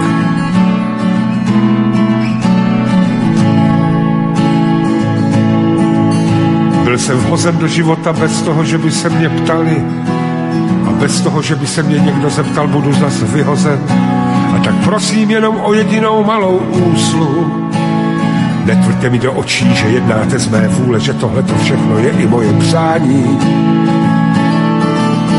Svět je broukovní vál, který svou kuličku válí jako v hypnoze. A pěkně do kolečka, dokola a pěkně po kruhu. Až se mu hlava zatočí, pak vydlabe si v zemi důlek, že tam přežije to bombardování. A pak na titulní stránce vesmírného kurýra výjdou reportáže o tom, jak zem umírá, generálské prýmky, velvyslancův žaket, exkluzivní snímky nablízkaných raket s různými emblémy.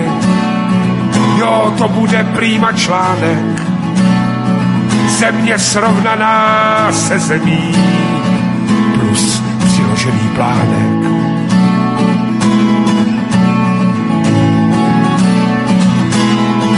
Hodláš-li za mnou, lásko, přijít až zítra, může být už pozdě. Nikdo nás neposlouchá, a tak poslouchejme sebe, jak se naše srdce hlásí ještě chvíli, ještě moment, ještě vteřinu, ach, tady na zemi. A tak přijdeš radši dnes, ať spolu dočkáme se jitra a o sebe se se mnou rozděl. Cítím, že nebudu mít strach, když budu ležet vedle tebe. A tak nás najdou za milion roku asi návštěvníci z vesmíru a přikryjí nás kamením. A pak na titulní stránce vesmírného kurýra výjdou reportáže o tom, jak zem umírá, generálské prýmky, velvyslancův žaket, exkluzivní snímky nablízkaných raket s různými emblémy. Jo, to bude senzačlánek, země srovnaná se zemí, plus přiložený plánek, mohyly, mohyly kamenů, všechno mlčky přikryjí, i miliardu Romeů, i miliardu Julí.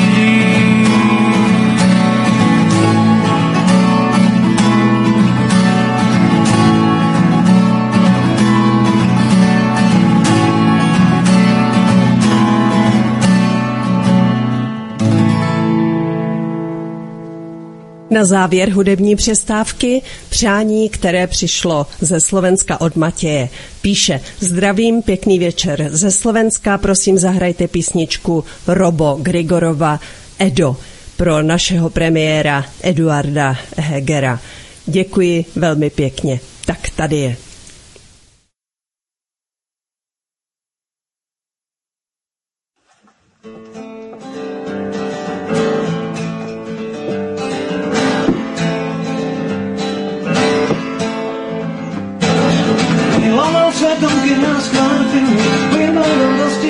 Slámy a silných požičám pravdy, nepýtal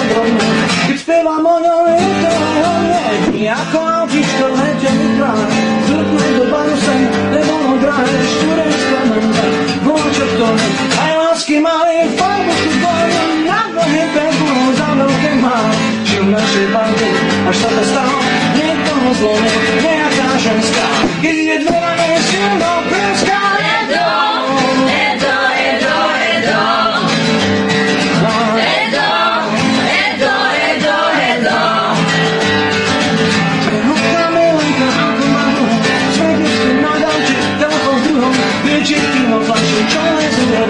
Naši tlak na srdci, čo trochu zvedlo, včera sa stiahoval kamarádo, dnes som mu na svadbe, som len zvedol, dobre sa drží, aj keď nás môj, chvíľa, keď môže zostať šťastnou.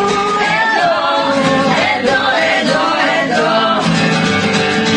Edo, Edo, Edo, Edo. Tak toto nakúpil ten dobrák jenom, celý sa polebil tým sladkým melom, má vedľa púť. Zúrilo oči, jenom sa tacká, a myslo drží. Mám vojen kámošom zachráněna, omeňa si pipi, to sám žena. Už je v tom podr, pomoci mě to, než pre nás umrel, mňa.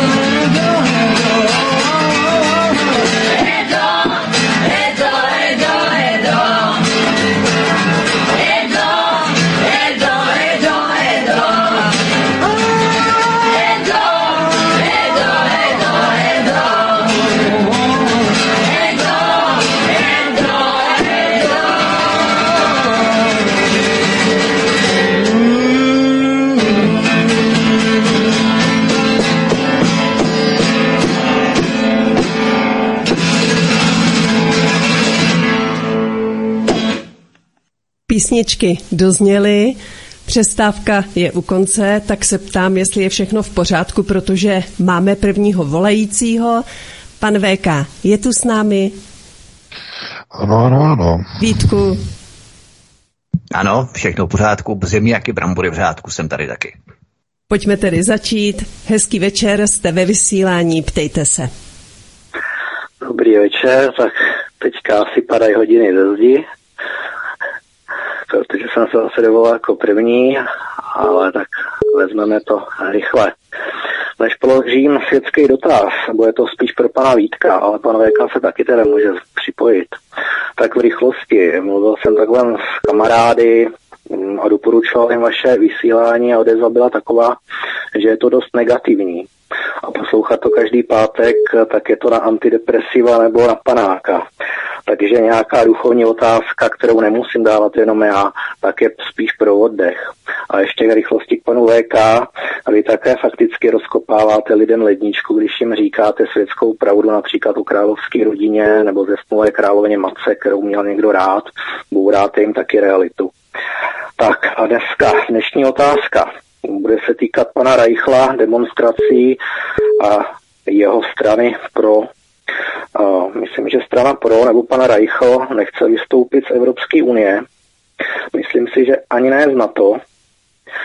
A to si nedovolí voličům říci, a tím panu Kamura. Uh, dále nechce mít nic společného s komunisty a myslím, že nenechal vystoupit ani Kateřinu Konečnou na demonstraci. A myslím si, že lidi, kteří jsou vlastenecky na jedné lodi, je škoda to takhle tříštit. Aby bylo jasno, místopředseda pro řekl, že jsou na demonstracích povoleny pouze vlajky české a slovenské. Jestli se pan Ví, uh, Vítek nebo i pan V K k tomu můžou vyjádřit, mně se to osobně moc nelíbí a myslím si, že se budou tříštit síly a že, že to bude špatný, že už nebude třeba sto padesát tisíc lidí na demonstracích, ale pouze třeba padesát tisíc a tak dále. Děkuju, pěkný večer. Také děkujeme. Já to vezmu ve zkratce, hned jen slovo V K, abych to v podstatě sjel to, co mám tady v hlavě. Já, tak, se tam ještě, já ti do toho skočím ještě zjavě mimo téma. Jestli zaznělo telefonní číslo do studia, já jsem, jestli zaznělo. Zaznělo? Možná mezi písničkami Helenka to řekla, ale nejsem si jistý, Helenko. Helenka teď asi vyřizuje dalšího posluchače, tak to nejdřív si jedeme ty naše no, věci, no, potom defektovat. No, protože lidi tady křičí, kam, tady, my tady píšou, jako, jaké je telefonní číslo, hmm. nemáme se kam dovolat. Jako. Tak vždycky já, na stránce svobodného vysílače vždycky je studio, vždycky je studio Helen, to všichni vidí a vždycky je telefonní číslo každého studia. Tady píše, tady píše paní, aha, nic tam není, nemůžu to najít, není tam vůbec ne. nic. Aha, aha. Tak já tak zopakuji víc. Telefonní číslo. sedm set dvacet jedna pět padesát sedm nula dvacet dva. sedm set dvacet jedna pět padesát sedm nula dvacet dva. Tolik dnešní telefonní číslo. Tak já jenom sjedu ty věci ohledně negativná, ale má každý samozřejmě posunutou tu hranici, protože lidé, kteří nějakým způsobem vyhodnocují, analyzují, analyzují ty věci, tak spíš si uvědomují, že česká televize, mainstream přináší ty negativní informace o válce. Oni chtějí válku, oni chtějí neustále posílat zbraně kam si, oni chtějí vybičovat smrt, vybičovat krev a tak dál. To je přece to negativní. My naopak tu válku nechceme. My chceme klid, my chceme perspektivní budoucnost, my chceme harmonii, my chceme mír.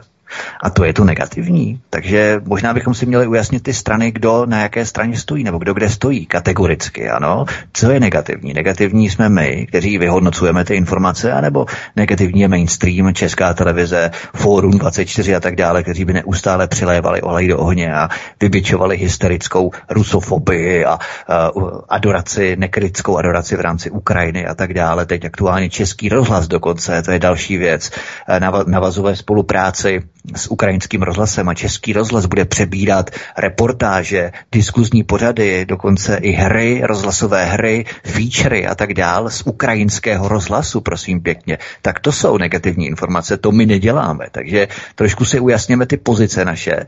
A ohledně pana Reichla, samozřejmě posluchač má pravdu, já si myslím, že to je další v podstatě osoba, která frčí na tom já, já, jenom já, nikdo jiný, jenom já. A já budu určovat, já budu filtrovat, koho ano a koho ne, a pokud nevyjádří bezvýhradnou poslušnost a podřízenost mě, tak ho na demonstraci nepustím a nepustím ho ani v rámci spolupráce. To je prostě klasika, já myslím, že na to dojel právě zmíněný japonský popelář a na to dojede i osoba Reichl, ale to je pouze můj subjektivní dojem a já už jsem se k panu Reichlovi vyjádřil a myslím, že to ani není potřeba. V K, co máš k tomu? Já jsem mě úplně rozboural, japonský popelář. Ne, to teď opravdu vážně to. Um, um, um, já nevím, jestli to, to, to je korektní, ale to, to, je, to je označení, teda opravdu. Ne, co ne se on tý... totiž v jednom článku v rámci A H A, tak on psal, že dřív pracoval jako popelář v Tokiu, myslím, že nebo někde takhle. A, takový, říkají mu lidi japonský popelář, no, tak to je takový trošku humorní závěr. Ne, tak, tak, tak dobře, tak to, to potom jo, to potom jo, to potom jo. To, já jsem myslel, že to je nějaká taková přesdívka, která se vztahuje právě k té jeho novostavbě, kterou tam má v těch Počernicích, nebo kde to tam je, takový ty tubusy uh, ve tvaru popelnic. Je to tak, že jo? V Břevnově je ten Takeshiho hrad. Břev, no, teda neč, Břevnov, ano, Břevnov, Břevnov. Uh, ne, tak já myslím, že to je od toho odvozené. Aha, tak to je takhle. Dobře, nevadí, nevadí. Uh, no, abych odpověděl na uh, ten dotaz, no negativní věci, negativní. No to je kvůli tomu, že lidé samozřejmě uh, um, co očekávají od patřičních pořadů. Můžete si naladit Emanuelu. Že jo, jsou ty pěkný, inspirativní, velmi hluboké seriály, že jo, z Mexika. Můžete si pustit, já nevím, nějaké pěkné, pěkné kanály, takové ty soukromé, kde vůbec ani nechodí zprávy, že jo. Jsou H B O a, a různý další. Tam je to všechno krásné, tam je to všechno zalité sluncem. že jo, e, jak říkal ten v tom pořadu, e, takové to zavolejte do pořadu, vy nevoláte, že jo, to byly takové ty pořady, ty telešo, ne telešopingy, ale vždycky lidi zavolají na nějaký dotaz, na nějakou otázku a e, když tam byla paní Jolanda, tak říkala, ne, vy nevoláte, zavolejte, e, tak to jsou zábavné pořady, jo, tam prostě se řeší zábavné věci. Naše pořady, já opravdu nerozumím tomu. Já bych opravdu jako rád něco pozitivního, ale ten naprosto, naprosto vyloučený, protože my tady probíráme témata, která jsou zásadní, která eh, tam není prostor pro něco, něco, co by bylo k juchání, něco, co by e, bylo k nějakému veselému radování. Pokud lidé chtějí něco veselého, pustí si Vlastu Buriana, e, pustí si třeba e, něco s panem Marvanem, e, staré, klasické, české veselohry, pustí si. Ale zpravodajství považovat za něco veselého, nezlobte se na mě, ale to asi nepochopení obsahu a náplně toho takového, takového pořadu. Kdybychom chtěli být jako nějak optimističtí, eh, aby to bylo trošku eh, jakoby nadějné, museli bychom mluvit, já nevím, o sběru hub. Podle předpovědi počasí je to nadějné, bude pršet, bude teplé léto, budou obrovské, obrovské sběry hub, bude se nám všechno dařit, bude spousta smaženic, tak to by bylo asi takové to pozitivní. Co ještě do budoucna může být pozitivního? No třeba, že, že jo, naše holka, že jo, je těhotná, by se řeklo, budeme mít dítě, no konečně, no tak bude ze mě dědeček, bude ze mě babička, že jo, budeme mít prostě vnouče a takhle by se to říkalo. Takže o tom by se mohlo mluvit. Prostě o těch pozitivních věcech, o těch pěkných věcech. Ale těžko se o nich mluví ve chvíli, kdy probíráme Ukrajinu, probírá, probíráme globalisty, probíráme londýnské a moskovské kanceláře, probíráme nosaté a probíráme jedno chucpe za druhým, které se na nás valí od politiků. Jednu tragédii za druhou. No a pokud někdo chce něco veselého, tak to může vypnout. A může si pustit nějaké ty veselohry. Bohužel, tady není prostor na něco pozitivního. Kdyby bylo něco pozitivního, já se vrátím k panu Reichlovi. A ne, nejenom k němu, ale k celé opozici, vlastenecké opozici, která se nemůže a ne, ani nemůže, ale nechce prostě sjednotit v jednu obrovskou politickou sílu, protože tam příliš mnoho pnutí, příliš mnoho programů různými směry. Někdo chce Evropskou unii, druhý nechce. Druhý nechce NATO a chce Evropskou unii. Třetí nechce ani Evropskou unii, ani NATO. A teď se mají nějak dohodnout na nějakých kvazi společných programech, to je naprosto vyloučené. Podívejte se, vidíte, co probíhá ve Francii. Tam už druhý nebo třetí týden probíhají obrovské demonstrace, které ohrožují samotného Emmanuela Macrona. Eh, hrozí tam svrhnutí vlády. Protože všichni eh, Francouzi, Obrov, statisíce Francouzů vyšli do ulic kvůli důchodové reformě, že mají odcházet o dva roky později do důchodu. Místo šedesáti dvou let ve šedesáti čtyřech. Nikdo jim nic neukradl. Jako v České republice tisíc korun měsíčně, že by někdo ukradl jako, e, jako to fialový strašidlo. Ne, ne, ne, ne, ne, ne, ne. Nic jim ještě neukradli, jenom jim prodloužili důchod, nebo jenom, že jo. A už hoří ulice. A co v Česku? Dámy a pánové, no v Česku je ticho a klid, nikde nejsou žádné bouře důchodců. Proč nejsou? No protože si nechají srát na hlavu. Velké kulové si nechají srát na hlavu. A mnozí z nich si nechají srát na hlavu jenom kvůli tomu, jenom z toho důvodu, že jsou na tom už tak špatně zdravotně, že už se nemůžou ani bránit. Nemůžou jet do té Prahy dělat tu demonstraci. Protože nemůžete srovnávat českého důchodce, který celý život dřel a ve svých padesáti osmi letech je na umření, protože má dvacet nemocí, bere třicet prášků různě. To není jako německý důchodce, který nikdy nepracoval manuálně a když je mu e, šedesát, tak jezdí po celém světě jako, jako ten turista, jako že si říká německý důchodce, že s tím foťáčkem na krku a japonský důchodce, to, to ten už taky teď už nefunguje, že jo, takhle to fungovalo. E, ne, Češi ne. Ti jsou v padesáti osmi letech úplně vyřízení. Ty nemají na to, aby někde realizovali po světě. E, ty, ty raz, pozor, ti realizují někde jinde. Po doktorech, po klinikách, po nemocnici. Takhle fungují čeští důchodci. A na těch nejslabších, tedy na důchodcích, si to troufne ta Fialova vláda. Sere jim na hlavu a sebere jim tisíc korun měsíčně v průměru. Nikdo nevyjde do ulic. Kdyby aspoň za ty rodiče, za ty důchodce vyšly ty děti, že ty děti, dospělé tedy už, aby vyšli za ty rodiče demonstrovat. Ne, mají vpí na lehátku. Chápete? To je povaha národa. Když někdo sebere sociální status, dva roky práce, to, to, se, to se počítá, že jo, odejít ve šedesáti dvou nebo dva roky déle, to se počítá. Když jim to sebere, tak oni okamžitě jdou do ulic a okamžitě zapolujou ulice a je tam pomalu povstání. A když daleko větší sviňárnu udělá česká vláda, českým důchodcům je klid po pěšině, ticho na práci. A ministr, ne ministrně obrany, no to byla vláda, to oznámila, že? Krátce poté, co schválili e, změnu e, toho valorizačního zákona, že se berou důchodců na valorizacích v průměru tisíc měsíčně, tak hned druhý den, kdo to byl ten expert? Jurečka, ministr, nebo kdo to řekl? A teď, abych, abych to neplácal, myslím, že to bylo přímo prohlášení vlády nebo tiskového. Pokud to byl ministr práce, tak to byl Marian Jurečka. Marian Jurečka. Jak práce sociální věcí.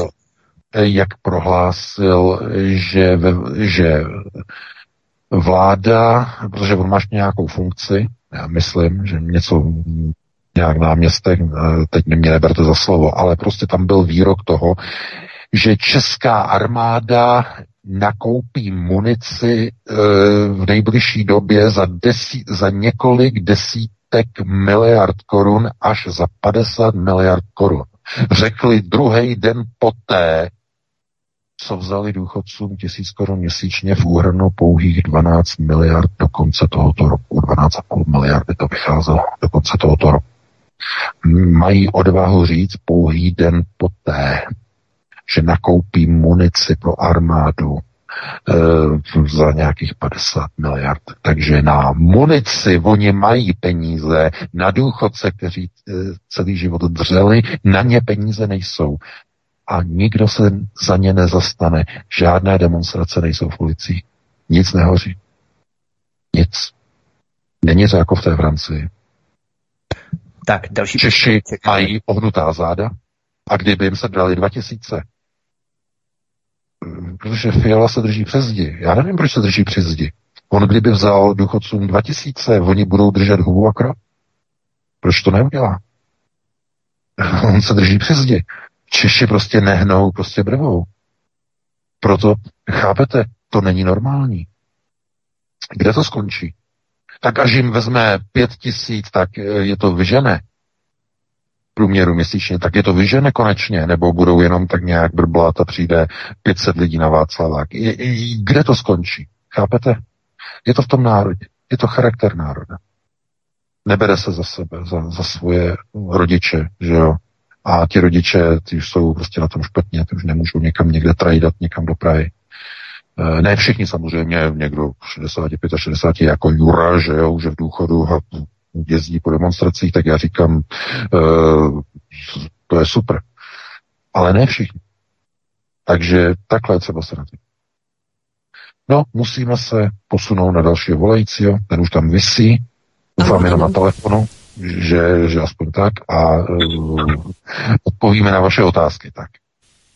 Dobrý večer, můžete se ptát. Dobrý večer všetkým do studia, aj vám, pán vé ká.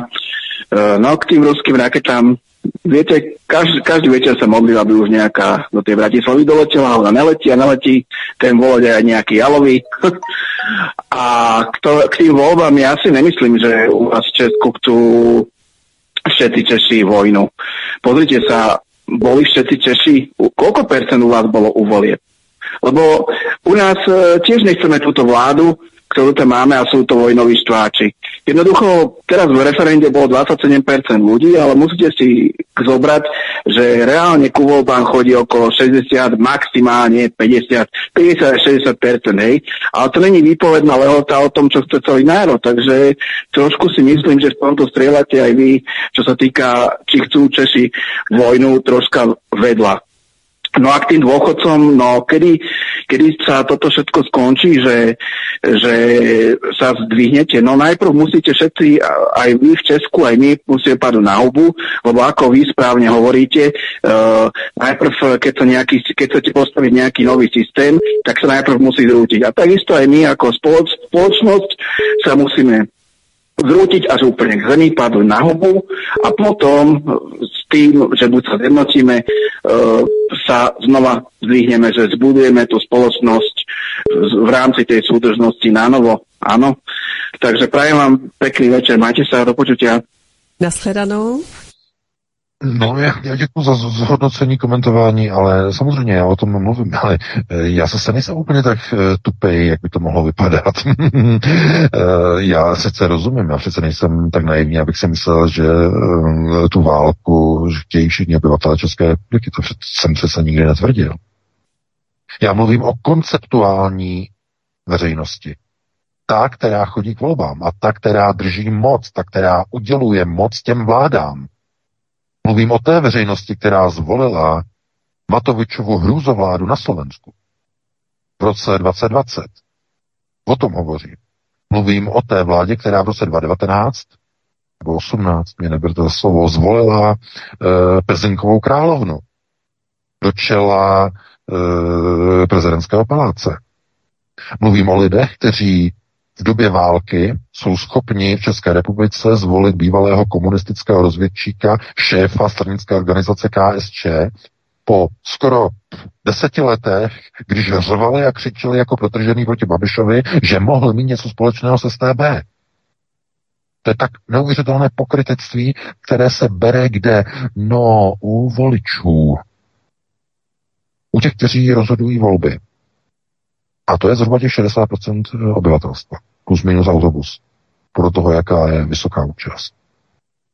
Těch čtyřicet procent, kteří nechodí volbám, to je velká armáda lidí. Jenže já mám rovná špatnou zprávu. Těch čtyřicet lidí nemá na procesy řízení naprosto žádný vliv a, a, a vliv a účinek.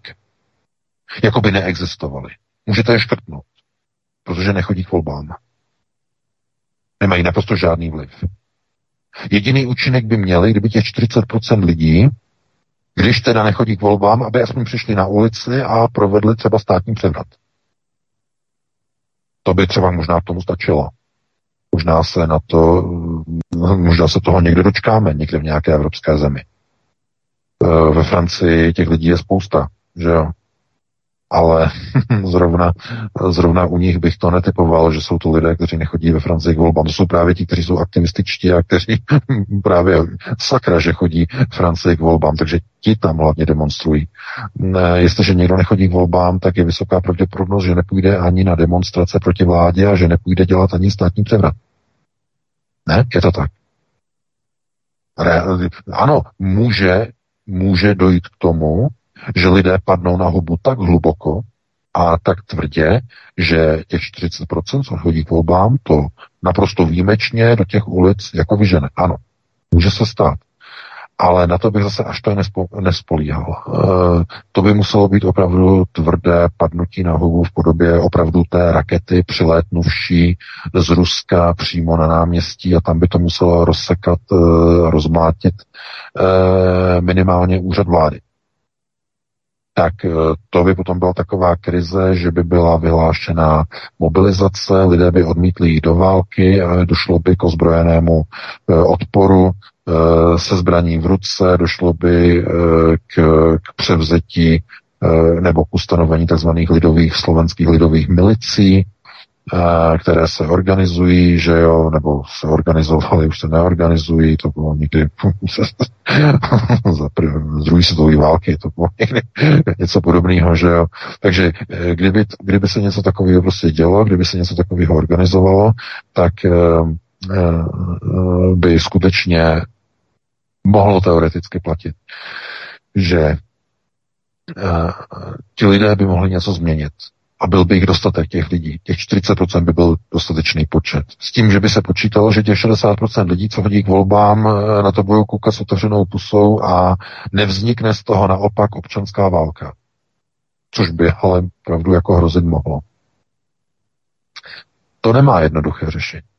V těch čtyřicet procent lidí, kteří nechodí k volbám, řešení nelze najít. Tam byste neměl vidět a spatřovat nějaké řešení.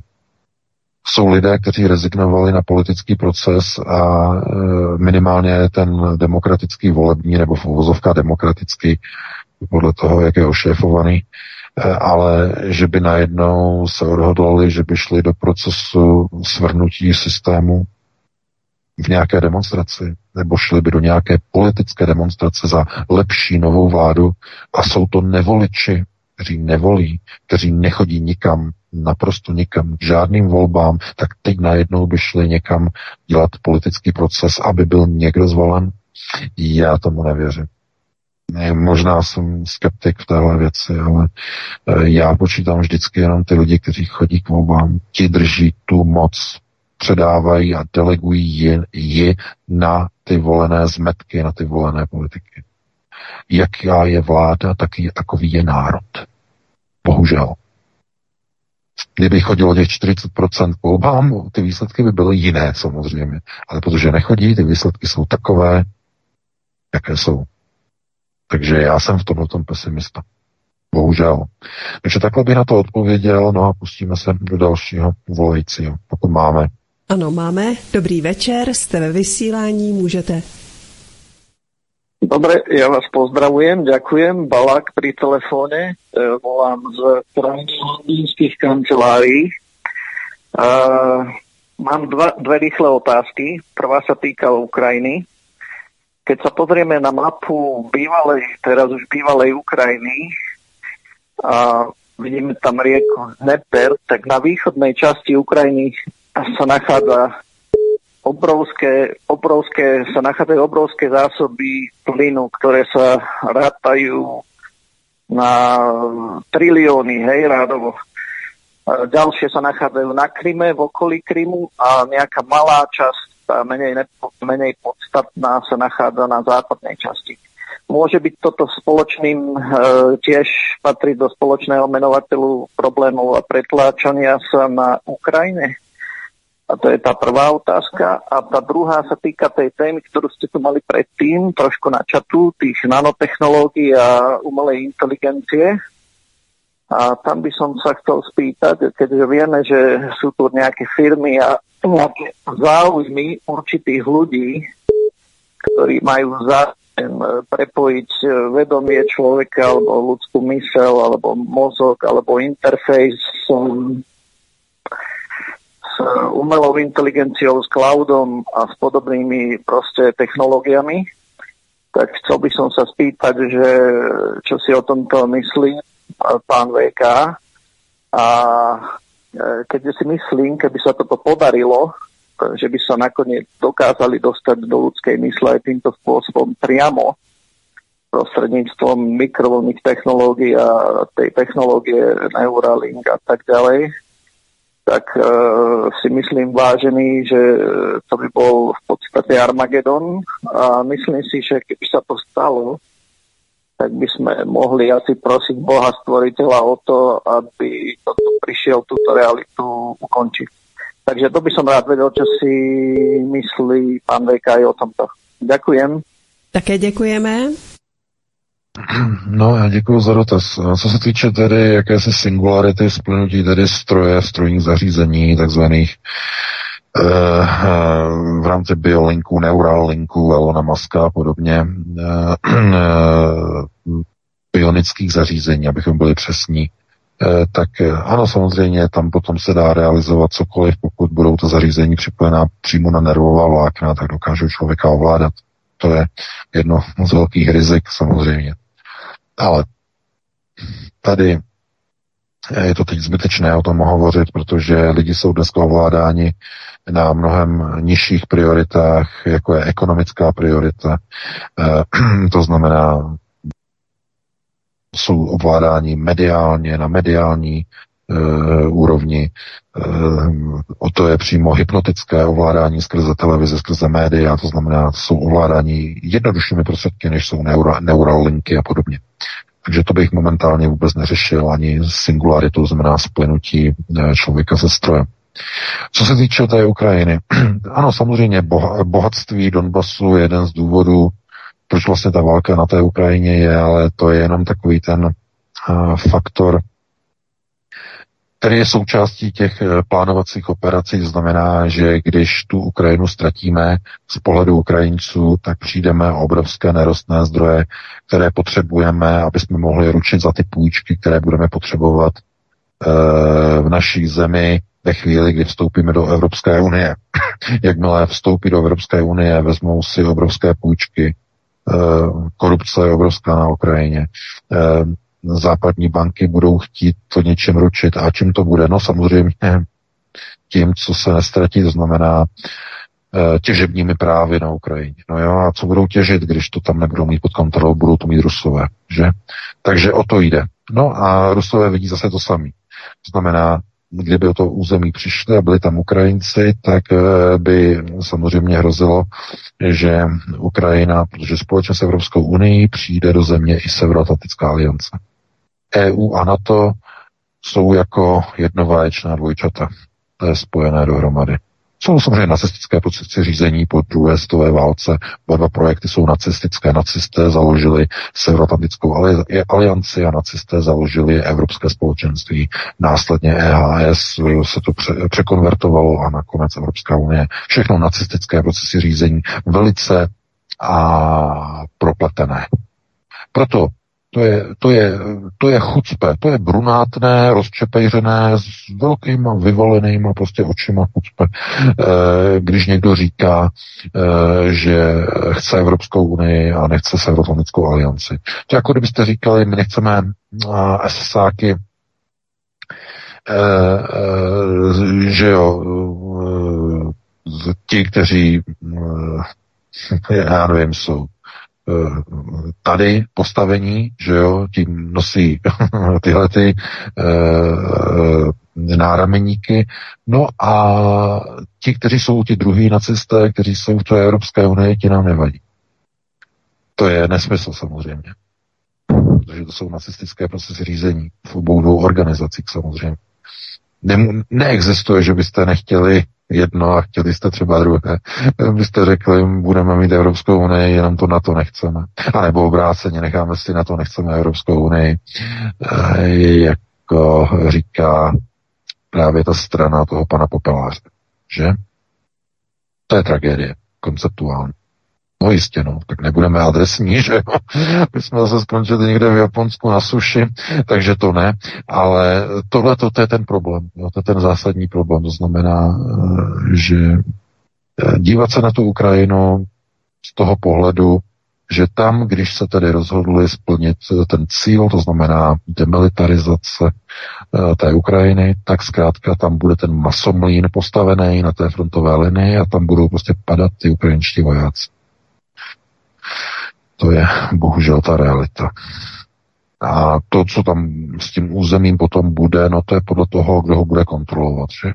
Pokud t- tam budou Rusové, budou tu ropu, ten plyn a všechno to bohatství budou těžit Rusové, ruské společnosti. E, v majetku samozřejmě moskevských kanceláří, rozumějí Chabad Lubavič.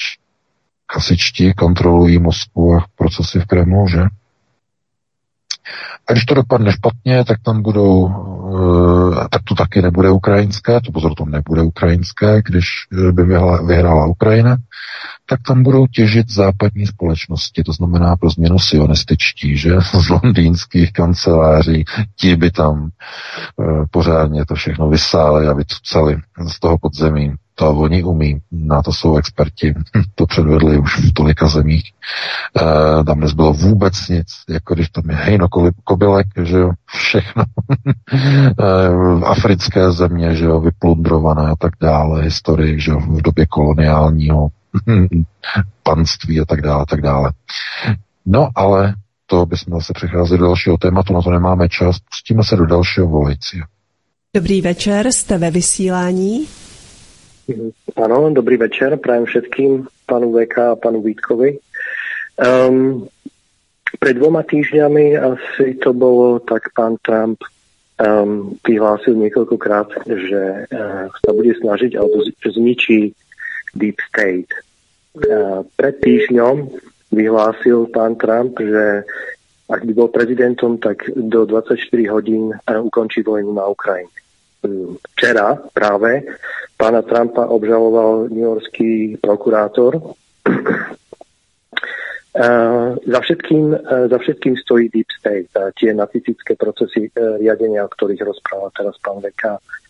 Ja mám takú možno utopistickú otázku, ale je vôbec možné zastaviť Deep State, alebo kto, alebo čo môže zastaviť Deep State, ktorý je podľa môjho názoru za všetkým zlom alebo za všetkými negatívnymi procesmi, ktoré sa teraz v svete dejú.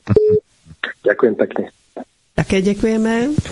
Děkujeme, že jste načal, nadhodil to téma, protože to tvořilo třetí téma, které jsme nestihli, takže skvěle. vé ká, povídej. Uh, Deep State, Deep State není hlavním, hlavním tím, kdo způsobuje tohleto zlom. To je pouze nástroj, výkonný nástroj. Koho? Londýnských kanceláří. Komise tři sta. To je jejich výkonný nástroj. To je třeba, to je, tohleto je strašně častý omyl. Pohled na, na americký Deep State, na nacisty, nácky, eh, nacistické procesy a myslí si, že to má něco společného eh, sam, s Američany, s americkými procesy. Na tom není naprosto nic ani za ne, co by se vešlo americká. To jsou, to jsou procesy, které vycházejí z Londýna, z londýnských kanceláří. Všude je to proces, který se vrací pravidelně v cyklech. Pokaždé, když nelze dobít Rusko, západní nacistické procesy, to znamená nástroje londýnských kanceláří, jsou poraženi, jsou zničeny, jejich tanky jsou vyhozeny do povětří, nemůžou se dostat k Rusku. Tak si lížou rány a trvá to zase sedmdesát let. Po sedmdesáti letech se to znova vrací. Další pokus číslo dva, dobít Rusko. Zase dostanou přes hubu, zase rozbijou všechny tanky, všechny letadla. Zase je Západ poražen. Uběhne dalších sedmdesát let, kdy Západ zase se snaží zbrojit, dostat se někam do nějaké pozice. Znovu to vrhá, znovu proti Rusku, znova v dalším pokusu. Londýnské kanceláře financovaly Napoleona, aby dobil Rusko. Potom financovali jistého Iljiče Uljanova, Lenina, v roce devatenáct sedmnáct, aby pro aby vytvořil revoluci a e, londýnské kanceláře se mohly dostat k privatizaci veškerého majetku v carském Rusku. Nevyšlo to, hodilo toho vidle Josef Stalin. E, třetí pokus Adolf Hitler za financování N S D A P e, pařížskou pobočkou Rothschildovy banky vzestupu k moci s pomocí Rothschildových peněz. Cíl, plán Barbarossa, třetí pokus ovládnutí Ruska, opět zmařen, opět nevyšel. Tohle to, co se děje teď na Ukrajině, je čtvrtý pokus. Čtvrtý pokus o zatažení celé Evropy do války, do dalšího procesu Trump na chloste. Tohle to si musí všichni uvědomit. Londýnské kanceláře jsou tím hlavním architektem, architektem těchto procesů. Americký Deep State je tím bojovým nástrojem. To je ten nástroj, který ale drží jiná ruka, londýnská ruka. To je třeba si uvědomit. Proto všechno důležité, to, co se kontroluje, jsou londýnské kanceláře ze, stranu, ze strany západu. A odpor na druhé straně jsou moskevské kanceláře. jsou chasičtí. I proto je to válka mezi žáže. Další dějství. V této chvíli čtvrtý pokus. Čtvrtá velká válka mezi žáže. Už v pořadí. Takže takhle by na to odpověděl. No a pustíme se do dalšího volajícího. Já jenom na margo toho, to byla právě ta epizoda, jak Eduard Beneš odvezl čtrnáctého března třicet devět to zlato, české, československé zlato. A oni, Montega Norman, což byl guvernér Britné, respektive Anglické národní banky, Bank of England, tak to bylo velmi mimochodem významný fanda Hitlera a nacismu, Montega Norman, guvernér Britské Bank of England, tak on to zlato potom poslal zpátky těm nacistům přes tu ano. švýcarskou Bank of for International Settlement, to byla ta banka pro mezinárodní platby, ta švýcarská, jak tam prali to zlato pro ty nacisty, že Tom McKittrick, Thomas McKittrick, že šéf O S S, že jo, potom v rámci té banky, tak oni to naše zlato poslali těm nacistům, jo, to je naprosto neuvěřitelné historické záležitosti. Přesně ano, Londýn zase, jo. To je vlastně Londýn, všechno prostě skrze Londýn. Vždycky, když to takzvaně nedopadlo v těchto těch zemích, začalo to být špatné, kam utekli všichni, kontrolní otázka. To je strašně důležitá kontrolní otázka. Když přišla okupace, přišel Mnichov a potom po půl roce přišla okupace patnáctého března třicet devět. Jaké proběhly procesy? To je strašně důležité. Část české vlády, ta, která se nazývala pravicovou, nebo tehdy liberální, to je, to je s velkým přesahem. Tehdy si pravicové vlády říkali liberální, to není jako dneska, dneska jsou liberálové levičáci, a tehdy to byly liberálové okolo Edvarda Beneše všech. E, tak kam odletěli, kam utekli před Adolfem Hitlerem? No, utekli do Londýna, do londýnských kanceláří. A kontrolní otázka. Kam utekla československá levice? No, utekla do Moskvy. Do moskevských kanceláří. Chápete? To rozdělení bylo naprosto dané. I v tom, tedy už rozbitém Československu, ty procesy, útěkové procesy, to znamená, když to takzvaně dopadne v procesech řízení tak špatně, že se musí prostě utéct, tak už bylo dáno, kam se uteče. To znamená, ti, kteří byli takzvaně prozápadní, utíkali do Londýna, ti, co byli provýchodní, utíkali do Moskvy. Bylo to připravené. A já vám garantuju, takhle to je znovu připravené v evropských zemích. Kdyby se ruská armáda vrhla do Evropy, budou utíkat do Velké Británie znovu všichni ti neoliberálové znovu. A kdyby to šlo nějak opačným směrem, tak zase všechny ty levicové skupiny, to všechno jde směrem na východ, všechno do Moskvy a tak dále. To znamená, a kdyby přišla nějaká třetí síla, to znamená nějaký proces, který by byl eh, v podstatě nastavený jakoby silně protinárodně, proti česky, no tak by to dopadlo úplně stejně jako v tom roce třicet osm třicet devět. Znamená, část ve- veřejnosti by emigrovala z té republiky směrem do Londýna, část veřejnosti by utekla směrem do Sovětského svazu, nebo dneska vlastně do Ruské federace. Takhle přesně by to dopadlo. No, takže dáme prostě dalšímu volajícímu, no, pokud máme. Ano, máme další volající, hezký večer, ptejte se. Eh, dobrý den. Já jsem jenom chtěla říct, jak se k těm houbám, že jako o tom vtipně mluvit, tak moc si houby nepřejeme, protože ve Zlatých úhořích říkali, že když začnou růst hodně houby, tak začne válka, která tam v těch Zlatých úhořích začala. Tak ano, tak... no to se říká, to se říká, ano. To jsem chtěl taky říct, ano. Od... to tak houby ne, tak je, tak já to změním, tak je to pozitivní téma, že budou borůvky, že budou se borůvky se budou sbírat, takže takhle, no. No. Ale chtěla jsem, chtěla jsem se zeptat, já jsem neměla moc čas, protože běhám s vámou na onkologii, ale chtěla jsem se zeptat, co měl znamenat, nebo jestli já jsem neměla čas se na to moc dívat, ale nějaký proslov Kafka, že tam zaměňoval nějaký slova za záchodky, pak e, něco, ještě zase nějaký další mluvil o důchodcích, pak tam ještě nějaký slovo, jestli víte, no jestli byste mi to mohli vysvětlit, jestli to bylo schválně, nebo jestli Víte o tom? Ne, co, o čem nevím, nevím, nemám tušení. Kdo to, kdo to měl říct? Kdo to měl říct? No, kdo to měl říct? No, pa, uh, pan generál Pávek. Jo, Pavel. No. Aha. No, pozor, já, já asi a... tuším, já tuším, oni jezdí na nákupy do Běrdonky, že do nákupního řetězce v Polsku a tam tuším, že se západ řekne záchod. Z- záchod je, je polský, myslím, západ. Záchod, záchod je, je. Ale pořád neberte mě za slovo, já polský umím pár slov, tohleto já střílím, jo. Já myslím, já že to tak je, je, že záchod je, je, je, je polský západ, ale... Ale je to možné, že tak to bylo myšleno, jo, protože on jezdí do toho Polska, jestli možná... Nevím, tam... ale pak tam ještě zkomolil nějaký další, že jestli to mělo nějaký důvod, nebo jestli si něco vysílali. A ještě, no. Ono to není tak vážná situace, jako to, co řešíte dneska, ale proč uh, likvidujou vlastně ty pošty? Ale v Kolíně pan učitel náš, eh, Raku, Rakušan, tam si zlikviduje jenom jednu. Tak eh, jenom k tomu a tam to zjistím, když tak zavolám příští týden. Díky moc a mm, nepřejeme si mnoho hub. Všichni máme stejně houby na účtech. Tak mějte se moc krásně a hodně zdraví přejeme. Mějte se moc hezky.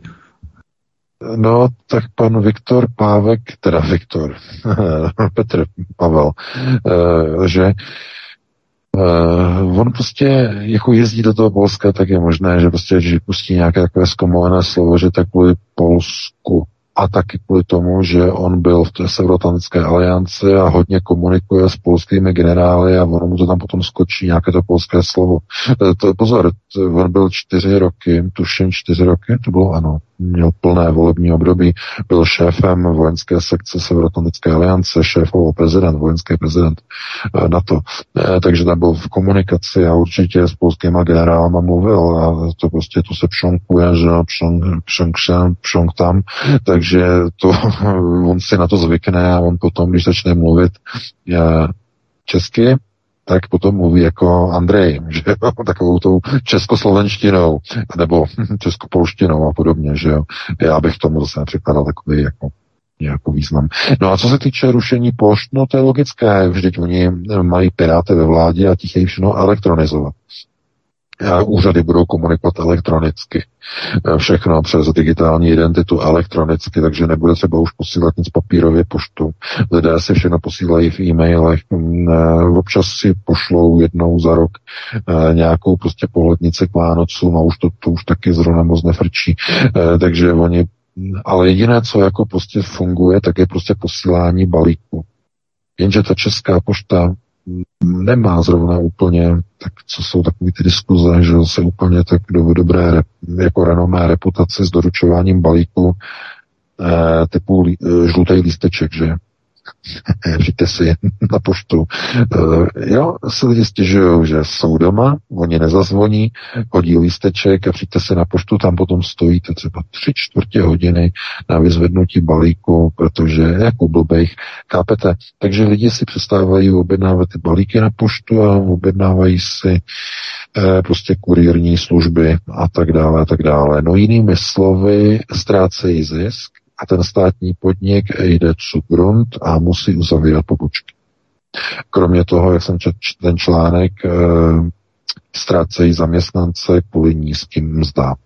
dvacet pět tisíc hrubýho pro poštovního doporučovatele, nezlobte se na mě, při té drahotě a fialové inflaci, no za to to radši být na sociálních dávkách. To je realita. A tohleto jako tomu se nelze divit. To je prostě přirozený vývoj. E, oni zkrátka nemají e, náplň práce pro ty pošty.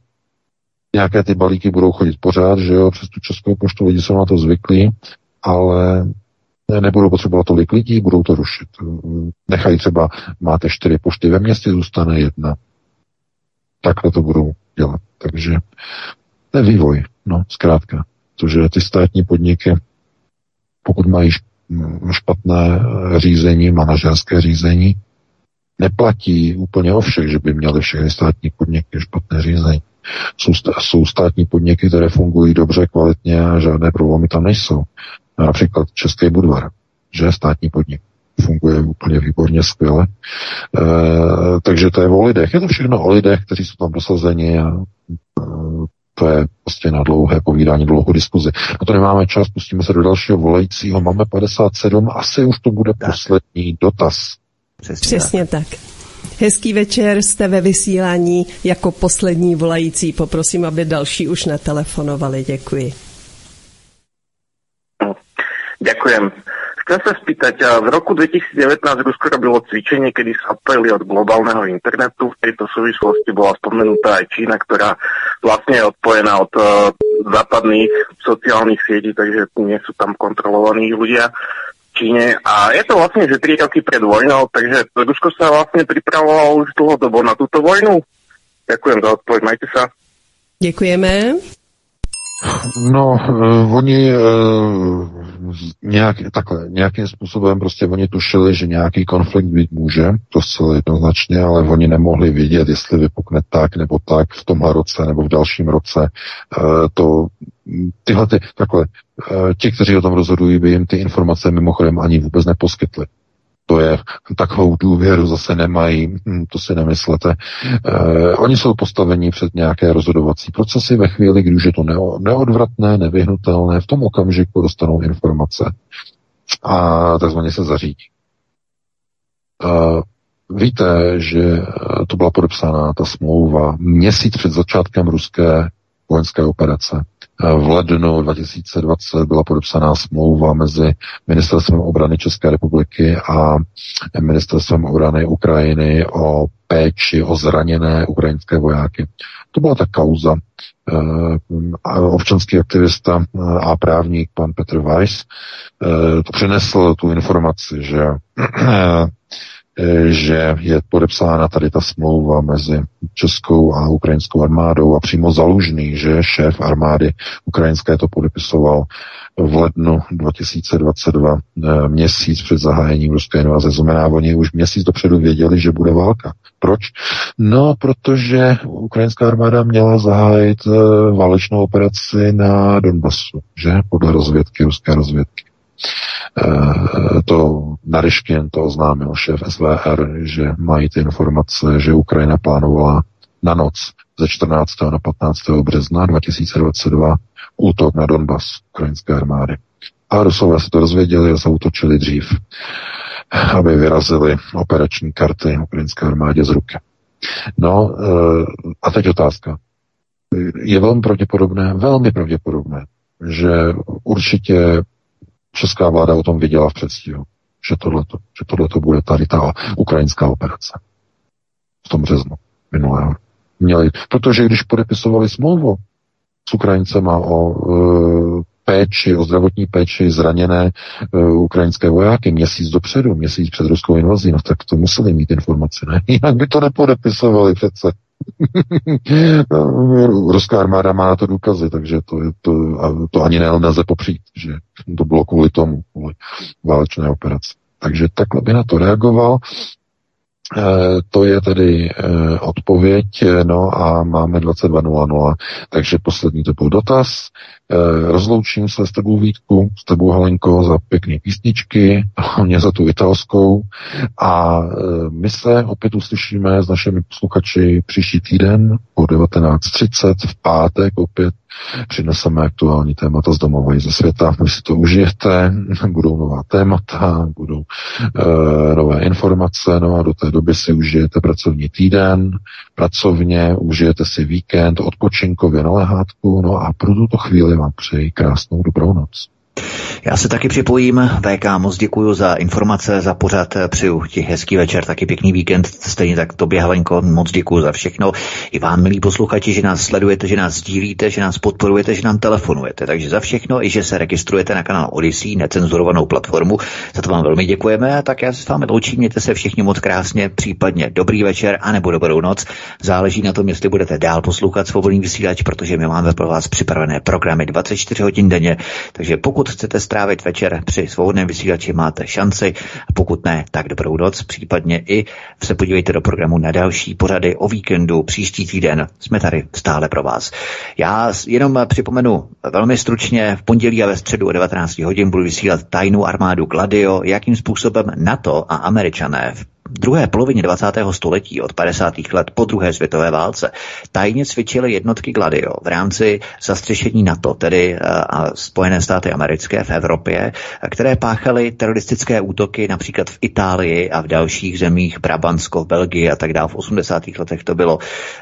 Kdykoliv se vlády přikláněly, řekněme, k socialistickým vládám nebo k levicovějším vládám, tak spáchali teroristické útoky a potom obvinili právě levici proto, aby lidé levici odsoudili a přiklonili se k té pravici. To znamená, v Itálii to byly samozřejmě křesťanská strana, italská lidová křesťanská strana, která byla ve spolupráci s, samozřejmě s Vatikánem a s nacisty, řekněme tím nacističtějším křídlem, samozřejmě v rámci těch jednotek Gladio a tak dále, tak tam byli vlastně i nacisté, kteří v podstatě trénovali na Sicílii, bývalí nacističtí generálové, jednotky Gladio, neskutečná operace, která trvala několik dekád, v podstatě druhou polovinu dvacátého století, neuvěřitelná historie, neuvěřitelná éra, takže na to se můžete těšit v pondělí od devatenácti hodin i ve středu ve stejném čase. Takže to je ode mě opravdu všechno.